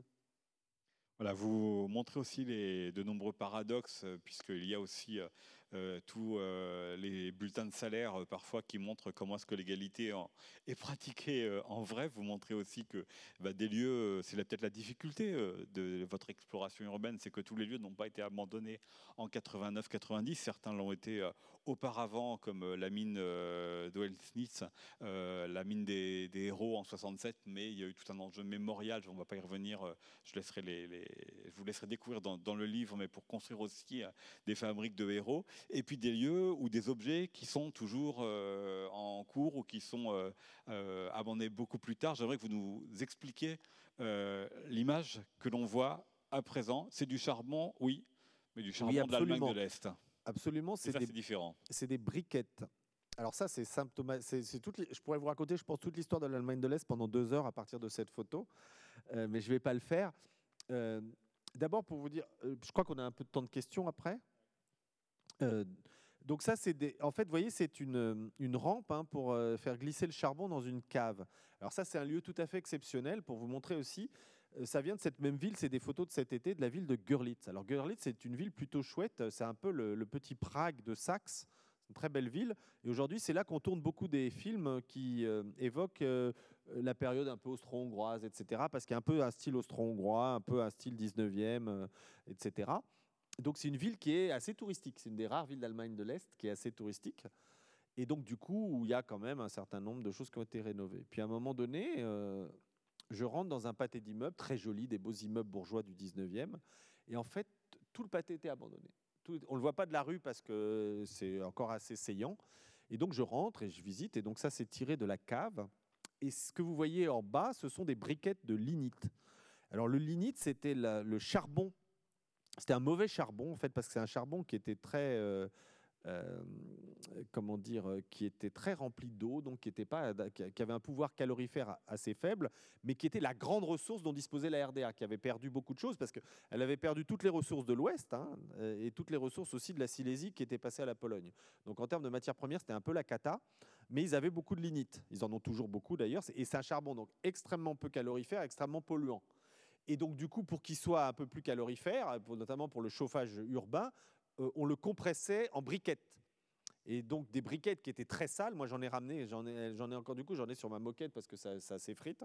Et donc j'en ai ramené, vous les voyez en base. Et ces briquettes de lignite, c'était symbole de l'Allemagne de l'Est parce que euh, c'était le symbole de son manque de matières premières, c'était le symbole de, chauffage qui était des chauffages au poil euh, avec des choses très sales. Et de plus en plus, les femmes se plaignaient justement que, notamment lorsqu'elles utilisaient ce chauffage de, euh, à la limite, dans les, par exemple, dans les commerces, elles étaient toutes sales pour se présenter au public. Hein.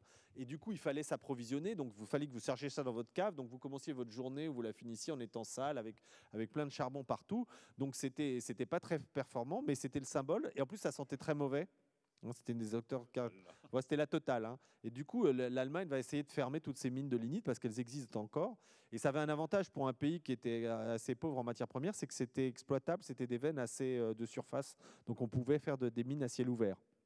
Donc ça avait des avantages mais aussi beaucoup d'inconvénients. Donc, la briquette de lignite, j'en ai mis une photo plus euh, qu'on peut voir mieux dans le livre.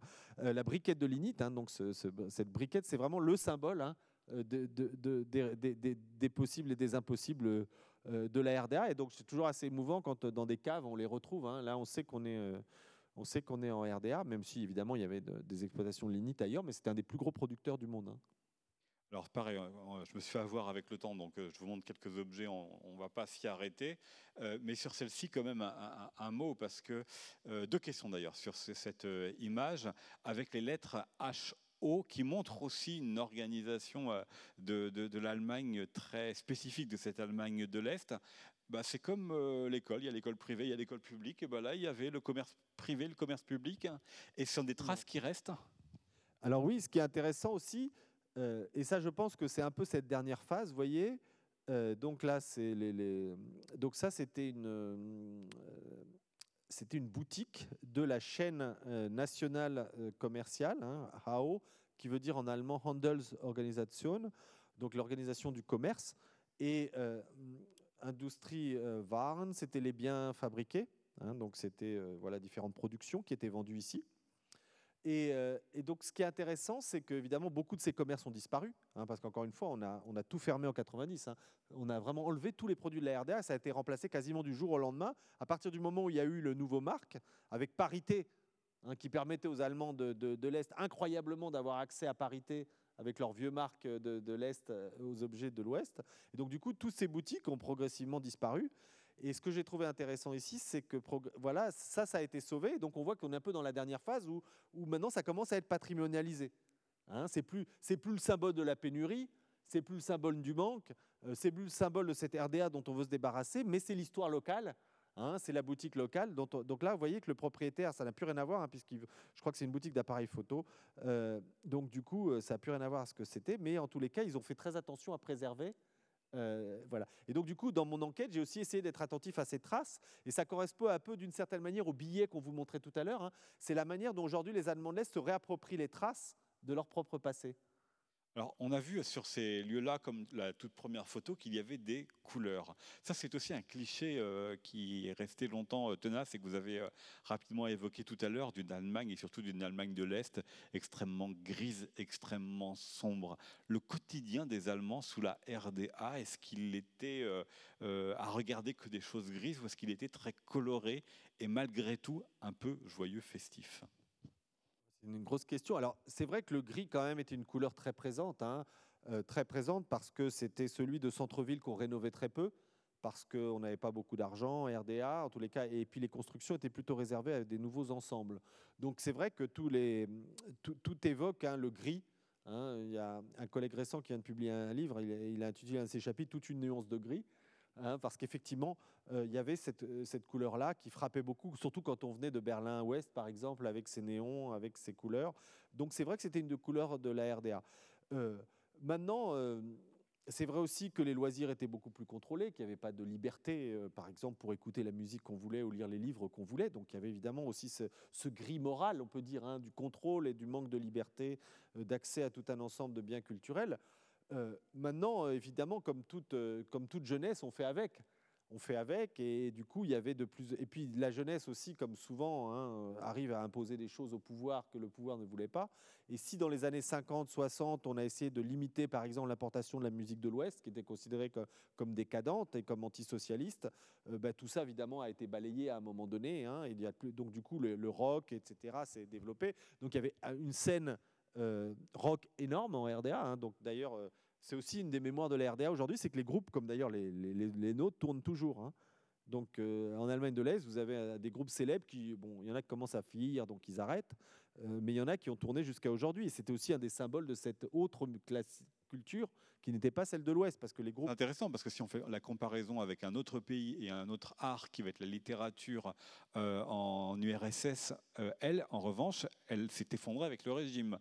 Or là, la musique de la RDA, elle a, persévéré malgré tout. Oui, on voit bien qu'il y avait un attachement différent. Il y avait un attachement différent, il y avait aussi il y avait tout un ensemble de groupes tout à fait populaires qui continuent encore une fois à être écoutés.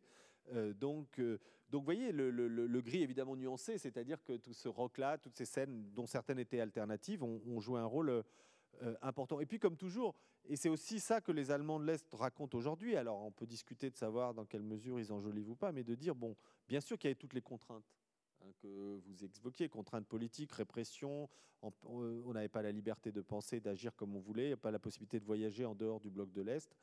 Euh, mais euh, voilà, les gens construisent aussi des bonheurs euh, avec ce qu'ils ont. Et donc, du coup, et ça, je pense que les Allemands de l'Est, ça les agace qu'on enlève ce qu'ils ont construit dans les contraintes qui étaient les leurs.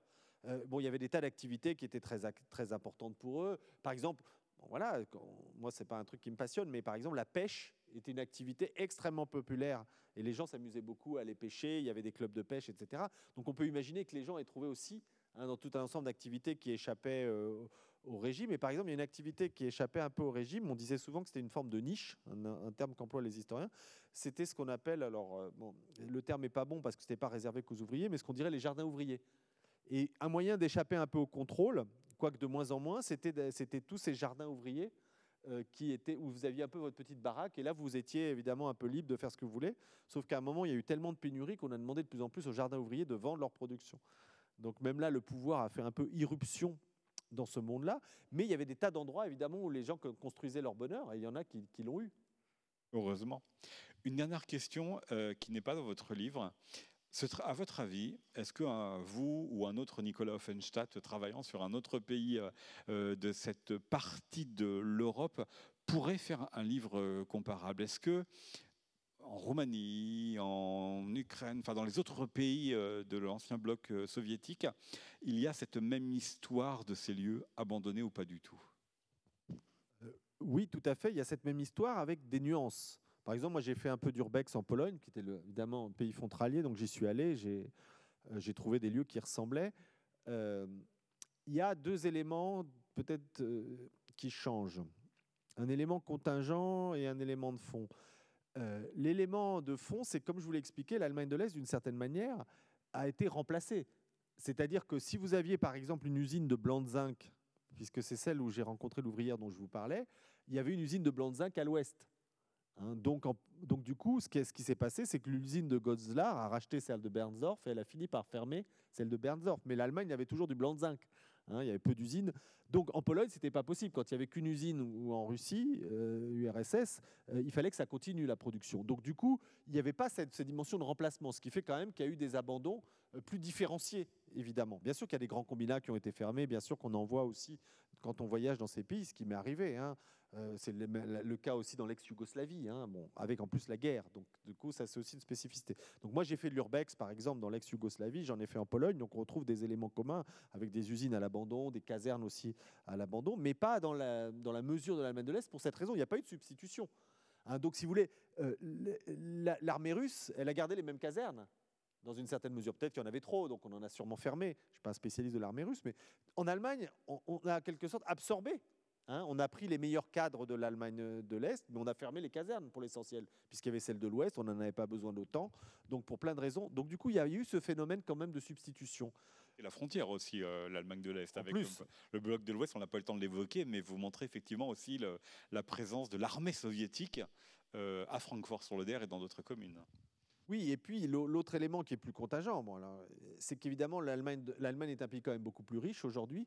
Et donc, du coup, les ruines ont moins de valeur aussi. Hein. Donc, du coup, euh, quand on va évidemment dans des pays qui ont eu des chocs économiques euh, très importants, mais relativement, euh, par rapport à ce qu'ont vécu les Allemands de l'Est, c'était quand même souvent encore pire. Hein. et puis surtout que c'était souvent des zones rurales qui n'avaient pas eu la même industrialisation. Donc du coup, tout ce qui était métaux, tout ce qui était objets, beaucoup ont été repris. Donc on trouve parfois moins de choses à l'abandon dans ces pays-là. Ça, c'est la dimension contingente. Hein. alors que là, c'est des vrais trésors parfois je vous propose de poursuivre avec vos questions si vous en avez avant euh, la séance de dédicace. Alors comme euh, On a deux spots qui vous éclairent. Je vais vous regarder avec ma casquette. qui aurait une question à poser? Monsieur à gauche. Alors, comme avec les raisons sanitaires, ça va être un peu compliqué, euh, voilà, on va vous apporter un micro et on vous, je vais vous demander de ne pas toucher au micro. C'est euh, madame qui va le, prendre pour vous. Merci. Bonjour. Je ne sais pas si votre travail a été traduit en allemand. Euh, si c'est le cas, comment a-t-il été reçu? Et est-ce qu'il y a d'autres Nicolas Offenstadt qui ont pu travailler sur ce sujet-là en Allemagne? Parce qu'on voit, j'avais été cette année à Bonn, au musée de la République allemande, et on voit que la nuance n'est pas trop là concernant l'Allemagne de l'Est. Donc, qu'est-ce qu'il en est de ce genre de travaux euh, en Allemagne? Merci, c'est une bonne question. Alors, euh, il n'a pas, euh, été traduit. Il y a quelques articles qui ont été parus, qui ont, paru, enfin que j'ai écrits, qui ont été publiés en allemand. Alors, c'est très drôle parce qu'il y a, une double réception en Allemagne. quand quand je fais une conférence ou qu'on parle de mes travaux devant les Allemands de l'Est ordinaires, donc qui ne sont pas des universitaires, il y a plutôt ils, retrouvent leur expérience. Il y en a même qui sont très émus parce qu'ils n'ont jamais entendu parler de leur passé comme ça, et notamment euh, en parlant des ruines, etc. Donc du coup, euh, j'ai souvent des réactions euh, extrêmement intéressantes de gens qui viennent témoigner, qui viennent me parler. Et donc du coup, il y a, beaucoup de, sensibilité des Allemands de l'Est, avec parfois, avec parfois un, décalage. Euh, c'est de dire, bah oui, euh, moi je monte beaucoup de ruines, donc ils me disent, mais c'est pas que ça qu'on a laissé. Et donc du coup, j'avais pas pensé à ça en fait quand j'ai fait mon travail. Pour moi, c'était au contraire de montrer finalement d'une certaine manière ce qu'on avait abandonné de leur histoire. Et eux l'ont dit, mais il n'y a pas que ça. Je me rappelle que j'ai fait une exposition à Berlin avec des photos faites par un photographe professionnel, Pierre-Jérôme Adjedge, euh, et beaucoup de gens m'ont dit, mais notre ville, c'est pas que ça. Alors tout ce que vous montrez, c'est important, mais du coup, il y avait ce sentiment aussi. Et euh, j'ai fait récemment un exposé, il y avait la dernière ministre de RDA de l'économie qui était là, Christa Luft. Et euh, elle vient me voir, elle me dit, mais quand même, à un moment, elle s'est levée, j'ai cru qu'elle allait pleurer, elle me dit, mais c'est pas ça notre héritage. Hein bah, donc du coup, vous voyez, il y a ce côté aussi, euh, ça les met devant une réalité qu'ils ne nient évidemment pas, puisqu'ils la connaissent, qui d'une certaine manière, pour moi, était plutôt comment dire, valorisante, en montrant qu'il y avait un héritage qui posait question et qu'il fallait discuter, mais qu'ils ont vu aussi euh, euh, donc ça, vous voyez, c'est l'ambiguïté de mon travail. Je m'en suis pas rendu compte, en fait, bêtement, peut-être naïvement. Hein. Le problème, quand on est historien, on est sur ces trucs, mais que pour eux, ça pouvait représenter l'idée de donner une Allemagne de l'Est qui ne serait qu'un tas de ruines, et que du coup, leur, production, hein, pour un ministre de l'économie, et en plus, hein, évidemment, euh, c'était pas mon objectif.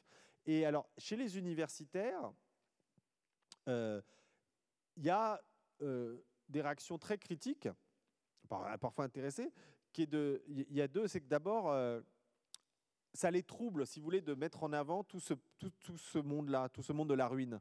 Ils sont mal à l'aise avec ça, je l'ai vu. Euh, parce que les universitaires, ils aiment bien travailler avec des choses ordonnées, avec des corpus. Or, moi, je ne sais pas sur quoi je vais travailler quand je rentre dans une usine. Hein, je peux tomber sur n'importe quoi. Il y a des usines où j'ai rien trouvé. Pendant, il y a des bâtiments entiers, je passe 5 heures à me balader, je vois rien, je vois pas une trace de l'usine. C'est que des murs. Alors ça peut être agréable.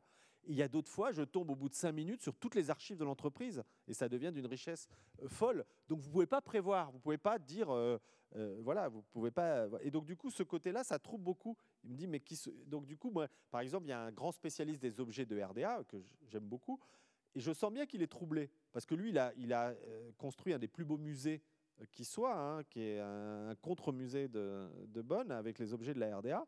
Mais il me dit oui, mais bon, qu'est-ce que, comment je fais avec tes objets à toi? C'est quoi tes objets à toi? Lui, il les, répertorie, il sait qui lui a donné. Moi, je ne sais jamais qui, qui, les a laissés là, pourquoi ils sont là. Et donc, ce côté un peu sauvage de la recherche, je vois que ça les inquiète. Et l'autre, euh, critique qui, qui vient souvent dans les articles qu'il y a eu sur mes travaux ou dans les débats que j'ai eus, euh, c'est l'idée de dire, mais euh, d'une certaine manière, est-ce que vous ne faites pas une critique de la réunification et est-ce que vous ne mettez pas en cause l'Allemagne aujourd'hui finalement? Et du coup, est-ce que d'une certaine manière, vous ne défendez pas le régime en posant ça comme ça? Hein? Et donc ça m'a beaucoup frappé parce que moi aussi, je n'y pensais pas du tout à ça. Je ne cherchais pas à construire un discours politique je pense poser des questions, oui, bien sûr, hein, interroger ce processus, bien sûr.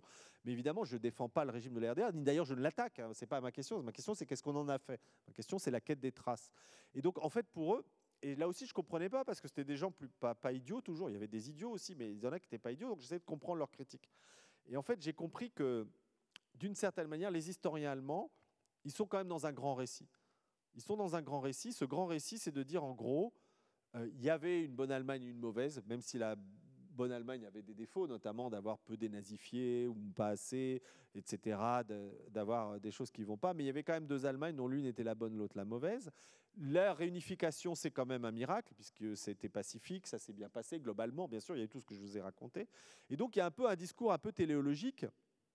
Et du coup, aujourd'hui, on est arrivé à une forme de démocratie mature, Hein, qui est la démocratie allemande. Bien sûr, il y a l'extrême droite, mais globalement, tout ça est solide.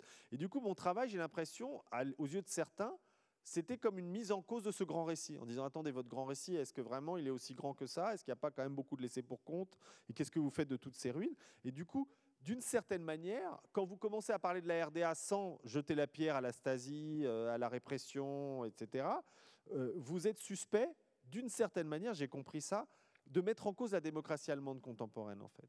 Et derrière, du coup, aussi, euh, de pouvoir permettre la dictature. Et quand vous parlez de dictature, ils ne pensent pas seulement à RDA, évidemment, en Allemagne, ils pensent au nazisme. Donc vous voyez, donc, quand vous attaquez la notion de démocratie contemporaine et ce qu'elle a réussi, vous finissez par, à leurs yeux, risquer de valoriser des périodes qu'ils n'ont plus envie, évidemment, de valoriser. Et donc du coup, c'est tout un schéma mental, j'ai mis du temps à comprendre leur critique.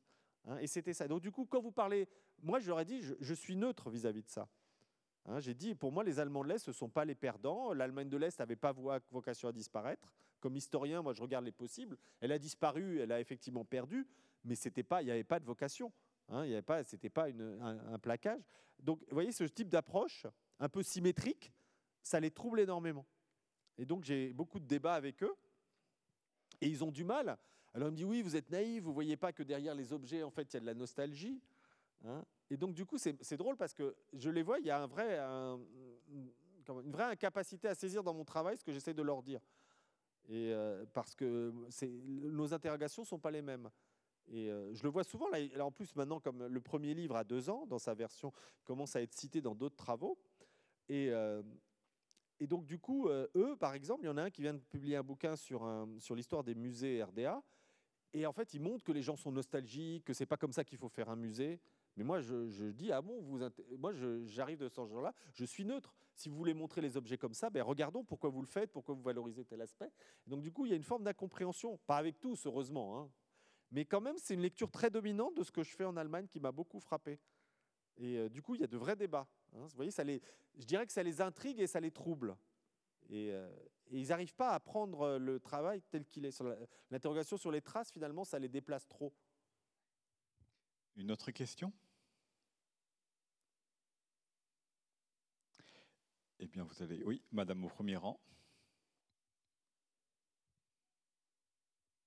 Est-ce que cette euh, neutralité dont vous parlez ne vient pas du fait que même avant, la France avait une relation particulière avec la RDA On avait, euh, il y avait des échanges. La France, je veux dire les Français, il y avait des échanges, il y avait un regard particulier, une bienveillance peut-être même euh, chez certains pour euh, la RDA. Il y avait beaucoup d'échanges, il y a beaucoup de Français qui sont allés en RDA.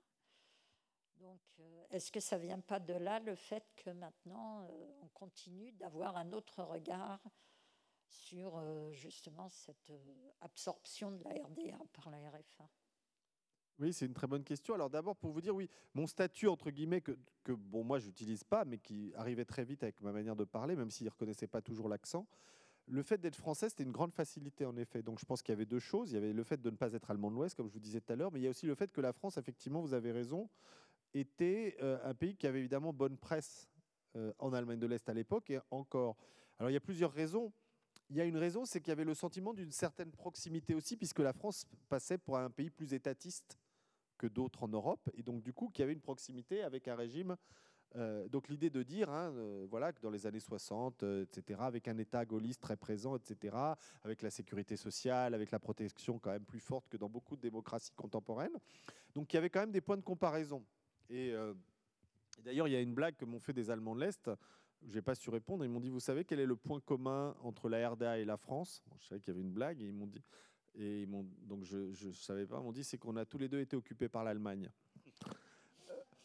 Donc, euh, vous voyez ce sentiment aussi, hein, évidemment, d'une certaine euh, proximité de destin. Le deuxième élément, vous l'avez évoqué vous-même, vous avez tout à fait raison, c'est que il faut se rappeler que lorsque la RDA existait en France, le Parti communiste était une puissance colossale, hein, puisque c'était non seulement un corps, parti parfois jusqu'à un tiers du corps électoral, mais c'était des municipalités, c'était la CGT, c'était des organisations de masse, et donc beaucoup de choses étaient. Et il y avait donc énormément de liens qui étaient organisés avec la RDA, et notamment beaucoup de jeunes Français des municipalités communistes, qu'ils le soient ou pas, hein, ou, à travers le syndicalisme, partaient en vacances en RDA. Il y avait des jumelages de villes qui étaient très nombreux. D'ailleurs, j'étais souvent invité par des villes qui étaient, ce qui est drôle, qui sont parfois passées à droite, mais qui est toujours jumelées avec une ville de l'ex-RDA du temps du Parti communiste qui était au pouvoir dans la ville, qui avait la municipalité. Hein. et donc, du coup, il y a énormément de jumelages. Donc, euh, jumelage, euh, lien politique, le fait aussi qu'il y a eu beaucoup quand même de liens franco-allemands, donc des familles mixtes, des, euh, professeurs d'allemand, etc. Donc effectivement, il y, avait beaucoup de liens. il y avait d'ailleurs une association à l'époque qui existe toujours sous une autre forme, qui s'appelle France RDA, hein, et qui organisait en quelque sorte, qui faisait connaître la RDA en France principalement, et qui était très active. Donc effectivement, il y a, un lien très particulier. D'ailleurs, j'étais visiter un petit musée dont je parle dans le pays disparu à Gotha. Euh, le type m'a accueilli très sympathiquement. En plus, c'était le 24 décembre. Je me suis dit, il va jamais m'ouvrir. Et il m'a fait visiter. Et très vite, il m'a montré un drapeau français euh, qu'il avait récupéré justement dans un de ses voyages euh, d'un groupe de Français. À l'époque, il n'avait pas ouvert de musée, c'était un petit musée de la RDA.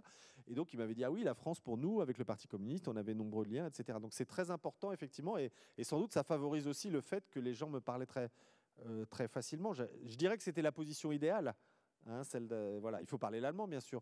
Mais euh, le, fait de ne pas être de l'Ouest, de ne pas être de l'Est non plus, donc aujourd'hui, où il y a quand même un regard un peu parfois, le sentiment d'invasion parfois des gens de l'Est, ou donc, du coup, si je pense que j'avais été polonais, ça aurait peut-être été euh, plus difficile. Pas complètement, parce qu'il y a aussi beaucoup de liens avec la Pologne qui avaient été faits.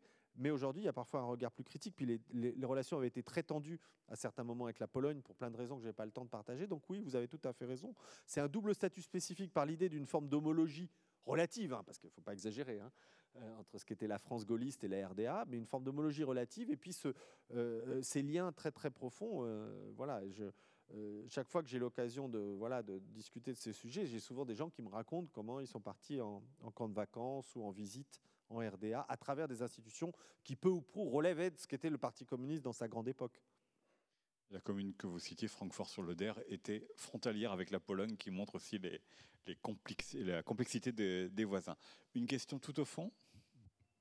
Euh, Ne prenez pas le micro, madame, s'il vous plaît. Voilà. Justement, en tant que professeur d'allemand, euh, j'ai fait mes études d'allemand à Rennes 2 euh, de 77 à 80. Et j'ai eu l'occasion de rencontrer des professeurs qui m'ont parlé d'une association qui s'appelle France RDA. Effectivement, j'ai apporté d'ailleurs des revues que j'ai retrouvées euh, dans mon grenier. Et c'est quand même intéressant de, parler de toute cette époque et toutes ces relations qui existaient entre ben, certains professeurs avec euh, la RDA et qui nous permettaient de connaître l'Allemagne dans, son ensemble. Je veux dire, pas simplement la, République fédérale, mais aussi la République démocratique allemande. Euh, je voulais dire aussi que récemment j'étais à Berlin et j'étais un peu frappée de voir que dans les musées qu'on propose sur la RDA, on insiste sur les aspects essentiellement négatifs de ce que la RDA a pu être. Et moi, je voudrais quand même témoigner, dire que notamment pour les femmes, il y a quand même beaucoup d'avancées, des, choses que, dont on aurait pu peut-être profiter davantage euh, voilà, au moment de la réunification. Voilà, parce qu'on avait une image, à mon sens, un peu négative, un peu trop négative et trop, trop orientée de, ce pays qui, malgré tout, euh, proposait des façons de vivre différentes, mais tout, enfin, tout renier comme ça a pu le faire, euh, comme ça a pu être fait, je trouve ça un peu dommage. Je voudrais avoir votre avis. Et puis j'ai apporté pour vous, je vous les offrirai volontiers, les, revues, si jamais ça vous intéresse. Voilà, merci. Euh, oui, alors beaucoup de choses. Merci beaucoup de ce témoignage. Euh, alors d'abord, c'est intéressant sur les objets. j'ai, ce qui, ça m'a beaucoup frappé dans mes pérégrinations, c'est le nombre de brochures de propagande et de livres qui sont traduits pour les Français en Allemagne de l'Est. Hein. C'est-à-dire que euh, euh, euh, vous pouvez quasiment faire, j'exagère, mais un mémoire de maîtrise sur la RDA sans lire une ligne d'allemand parce que tout a été traduit en français. Vous avez l'école en RDA, les syndicats en RDA, la paix en RDA, tout ça est traduit parce qu'il y avait évidemment cette idée de diffuser hein, des meilleures connaissances, au tel cas celles que le régime s'autorisait. Et, et, effectivement, donc, du coup, c'est intéressant que vous ayez amené ces revues. Merci beaucoup, parce qu'effectivement, elles témoignent hein, du... elle témoigne de cette volonté voilà, moi, je vous ai amené aussi des petites choses pour ceux qui s'intéressent. J'ai pris euh, pour vous montrer les objets, je, pourrais vous les montrer. Euh, je les, donne comme marque-page pour les livres, mais je vous ai amené, ça répond à une de vos questions sur les, objets, euh, un, feuillet que j'ai retrouvé dans la grande usine abandonnée. Et là aussi, c'était très important, c'était une des plus grosses usines d'Europe pour les allumettes. Hein, donc là aussi, hein, donc du coup, on retrouve par paquet entier euh, euh, les, formulaires hein, de, déchargement des allumettes. Donc là, je vous en ai amené, si ça vous amuse, pour que vous voyez ce qu'on trouve hein, dans ces usines abandonnées. Donc échange de papier contre euh, revue. En général, je les mets comme marque-page, mais si ça intéresse quelqu'un, je vous les donnerai volontiers. voilà, donc ces objets, effectivement, sont, sont, très intéressants. Alors oui, tout à fait. Moi, je suis, j'essaie justement de montrer, d'avoir ce regard comme distancié, de montrer euh, comment les Allemands de l'Est eux-mêmes, effectivement, voyaient les avantages. Et ce qui m'a frappé pour aller dans votre sens aujourd'hui, j'ai ai rencontré des centaines, je ne les ai pas tous interviewés systématiquement, c'est que très peu d'ailleurs ont un discours 100% négatif. Même ceux qui sont très heureux de leur vie euh, rappellent par exemple les bons côtés à leurs yeux de la RDA. Par exemple, j'ai rencontré il y a un cuisinier qui avait été cuisinier d'ailleurs au Palais de la République. Et lui, il est très heureux parce que cuisinier, c'est un métier dont on a besoin, euh, quels que soient les régimes. Donc, il n'a pas eu beaucoup de chaos contrairement à ma comptable. Et lui, il a, il a retrouvé du boulot, il est très heureux. Donc c'est le type plutôt le, gagnant de la réunification. Il travaille dans un bon restaurant maintenant à Friedrichshagen à, à Berlin. Et il m'a dit quand même, euh, il y a beaucoup de choses qui me manquent de la RDA et je voudrais le rappeler. Il dit d'abord, je trouve que l'école était euh, centralisée, c'était beaucoup mieux. Donc on avait un programme national, euh, ça me paraissait beaucoup mieux. Il me dit aussi euh, la solidarité entre les gens était beaucoup plus forte. J'aimais bien cet aspect-là, ça c'est un élément qu'on entend. Donc lui, alors même que c'est vraiment un, quelqu'un qui est très, euh, comment dire, qui est pas du tout dans la nostalgie. Hein. Il dit pas c'était mieux avant. Je, surtout, il est heureux comme tout d'avoir réussi. Euh, il a eu peur, lui comme beaucoup aussi en 90. Et donc il a ce discours que vous dites en disant il y avait quand même des choses bien. La médecine c'était quand même gratuit pour tous, même si bon, tout le monde n'avait pas accès aux soins de la même manière. Donc il y a ce regard très nuancé euh, qui est donné par les Allemands de l'Est. Et donc, du coup, ce qui est intéressant, c'est que vous avez un curseur entre ceux qui insistent sur les mauvais aspects et d'autres sur les bons. Et d'ailleurs, c'est intéressant parce que des fois, je me fais piéger dans les entretiens. Et puis en discutant, il y en a un, il me disait tous les bons aspects et tout. Je dis oui, ben finalement, il y a quand même pas mal de choses. On, parle, on passe en revue la médecine gratuite, la protection sociale, les droits des femmes. Et puis moi-même, je commence à dire bah oui, ben finalement, tout ça, c'est quand même. Je finis par faire là, effectivement, une défense de la RDA. Il me dit oui, mais attention quand même, il y avait la Stasi. Donc c'est lui qui, à un moment, m'a ramené vous voyez, comme toujours, ils, cherchaient toujours à, trouver une forme de balance égale entre euh, les, différents, aspects de leur vie. Donc vous avez tout à fait raison. Et d'ailleurs, j'ai vu ça récemment aussi, vous avez, raison d'insister sur le droit des femmes. Il y avait une présentatrice allemande, elle aussi, qui est typique d'une histoire à succès, hein, euh, qui euh, racontait, elle, a l'air très heureuse, elle présentait une grande émission, elle témoignait dans un, documentaire récent. Et elle aussi, elle parlait des femmes de la RDA. Hein, elle employait cette expression. Hein, les, les DDR Frauen, les femmes de la RDA, ça voulait dire quelque chose. Ça voulait dire celles qui avaient obtenu tout un ensemble de droits, qu'elles avaient défendus et qu'elles avaient participé en tant que telles, en tant que femmes émancipées, à euh, la construction du pays et qu'elles y tenaient, même si ce pays euh, avait disparu et n'existait plus. Donc vous avez tout à fait raison, ce droit des femmes. Et ce qui était, attention, parce qu'on a parlé du droit des femmes au travail, mais il y a tout le droit des femmes aussi euh, comme mère hein, et comme et, en quelque sorte, et comme femme, hein, puisque encore une fois, je vous parlais du droit à l'avortement, mais évidemment, pour ce qui était de la garde des enfants, c'était sans comparaison. Hein. Vous savez que le système des crèches était quand même beaucoup plus performant. il est toujours, d'ailleurs, c'est un des rares trucs qui a un peu survécu à l'Est. Hein. Le système des crèches, euh, les congés euh, maternité étaient beaucoup plus importants. Donc c'est quand même une protection aussi de la femme, évidemment, et de la famille. donc effectivement, c'est des choses aujourd'hui qui sont revues différemment. Et donc, euh, dans un monde où on essaye de patrimonialiser un peu l'héritage de la RDA au-delà de la répression, euh, c'est vrai que ces choses-là sont revues. Et alors, évidemment, ensuite, tout dépend aussi de qui on était en RDA, bien sûr. Hein. il, y a, quand même de, grandes nuances. Mais moi, ce qui me frappe, c'est de voir qu'autour d'un curseur, euh, c'est rare que les gens se déplacent complètement jusqu'aux extrêmes de ce curseur en disant la RDA, c'était l'horreur, on ne m'en parlait pas. Ou alors, au contraire, la RDA, c'était le bonheur absolu, je la veux telle qu'elle est. En fait, ce que disent certains, et c'est assez juste, je pense que beaucoup d'Allemands de l'Est, euh, regrette la, RDA telle qu'elle aurait dû être.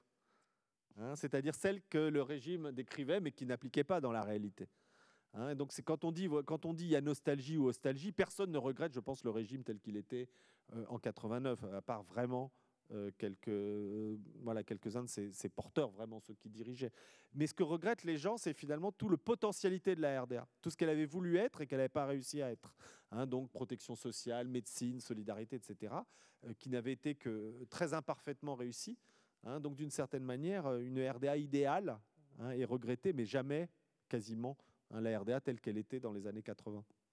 Voilà, tout cela et plus c'est à découvrir donc dans vos deux livres, dont celui-ci, Urbex RDA, l'Allemagne de l'Est, raconté par ces lieux abandonnés qu'on pourra donc euh, retrouver avec euh, les objets que vous avez rapportés à la sortie sur votre droite pour la séance de dédicace avec vous, Nicolas Offenstadt. Un grand merci d'être venu euh, nous parler et nous montrer ce livre et ces images en Allemagne. Et merci, merci. à vous.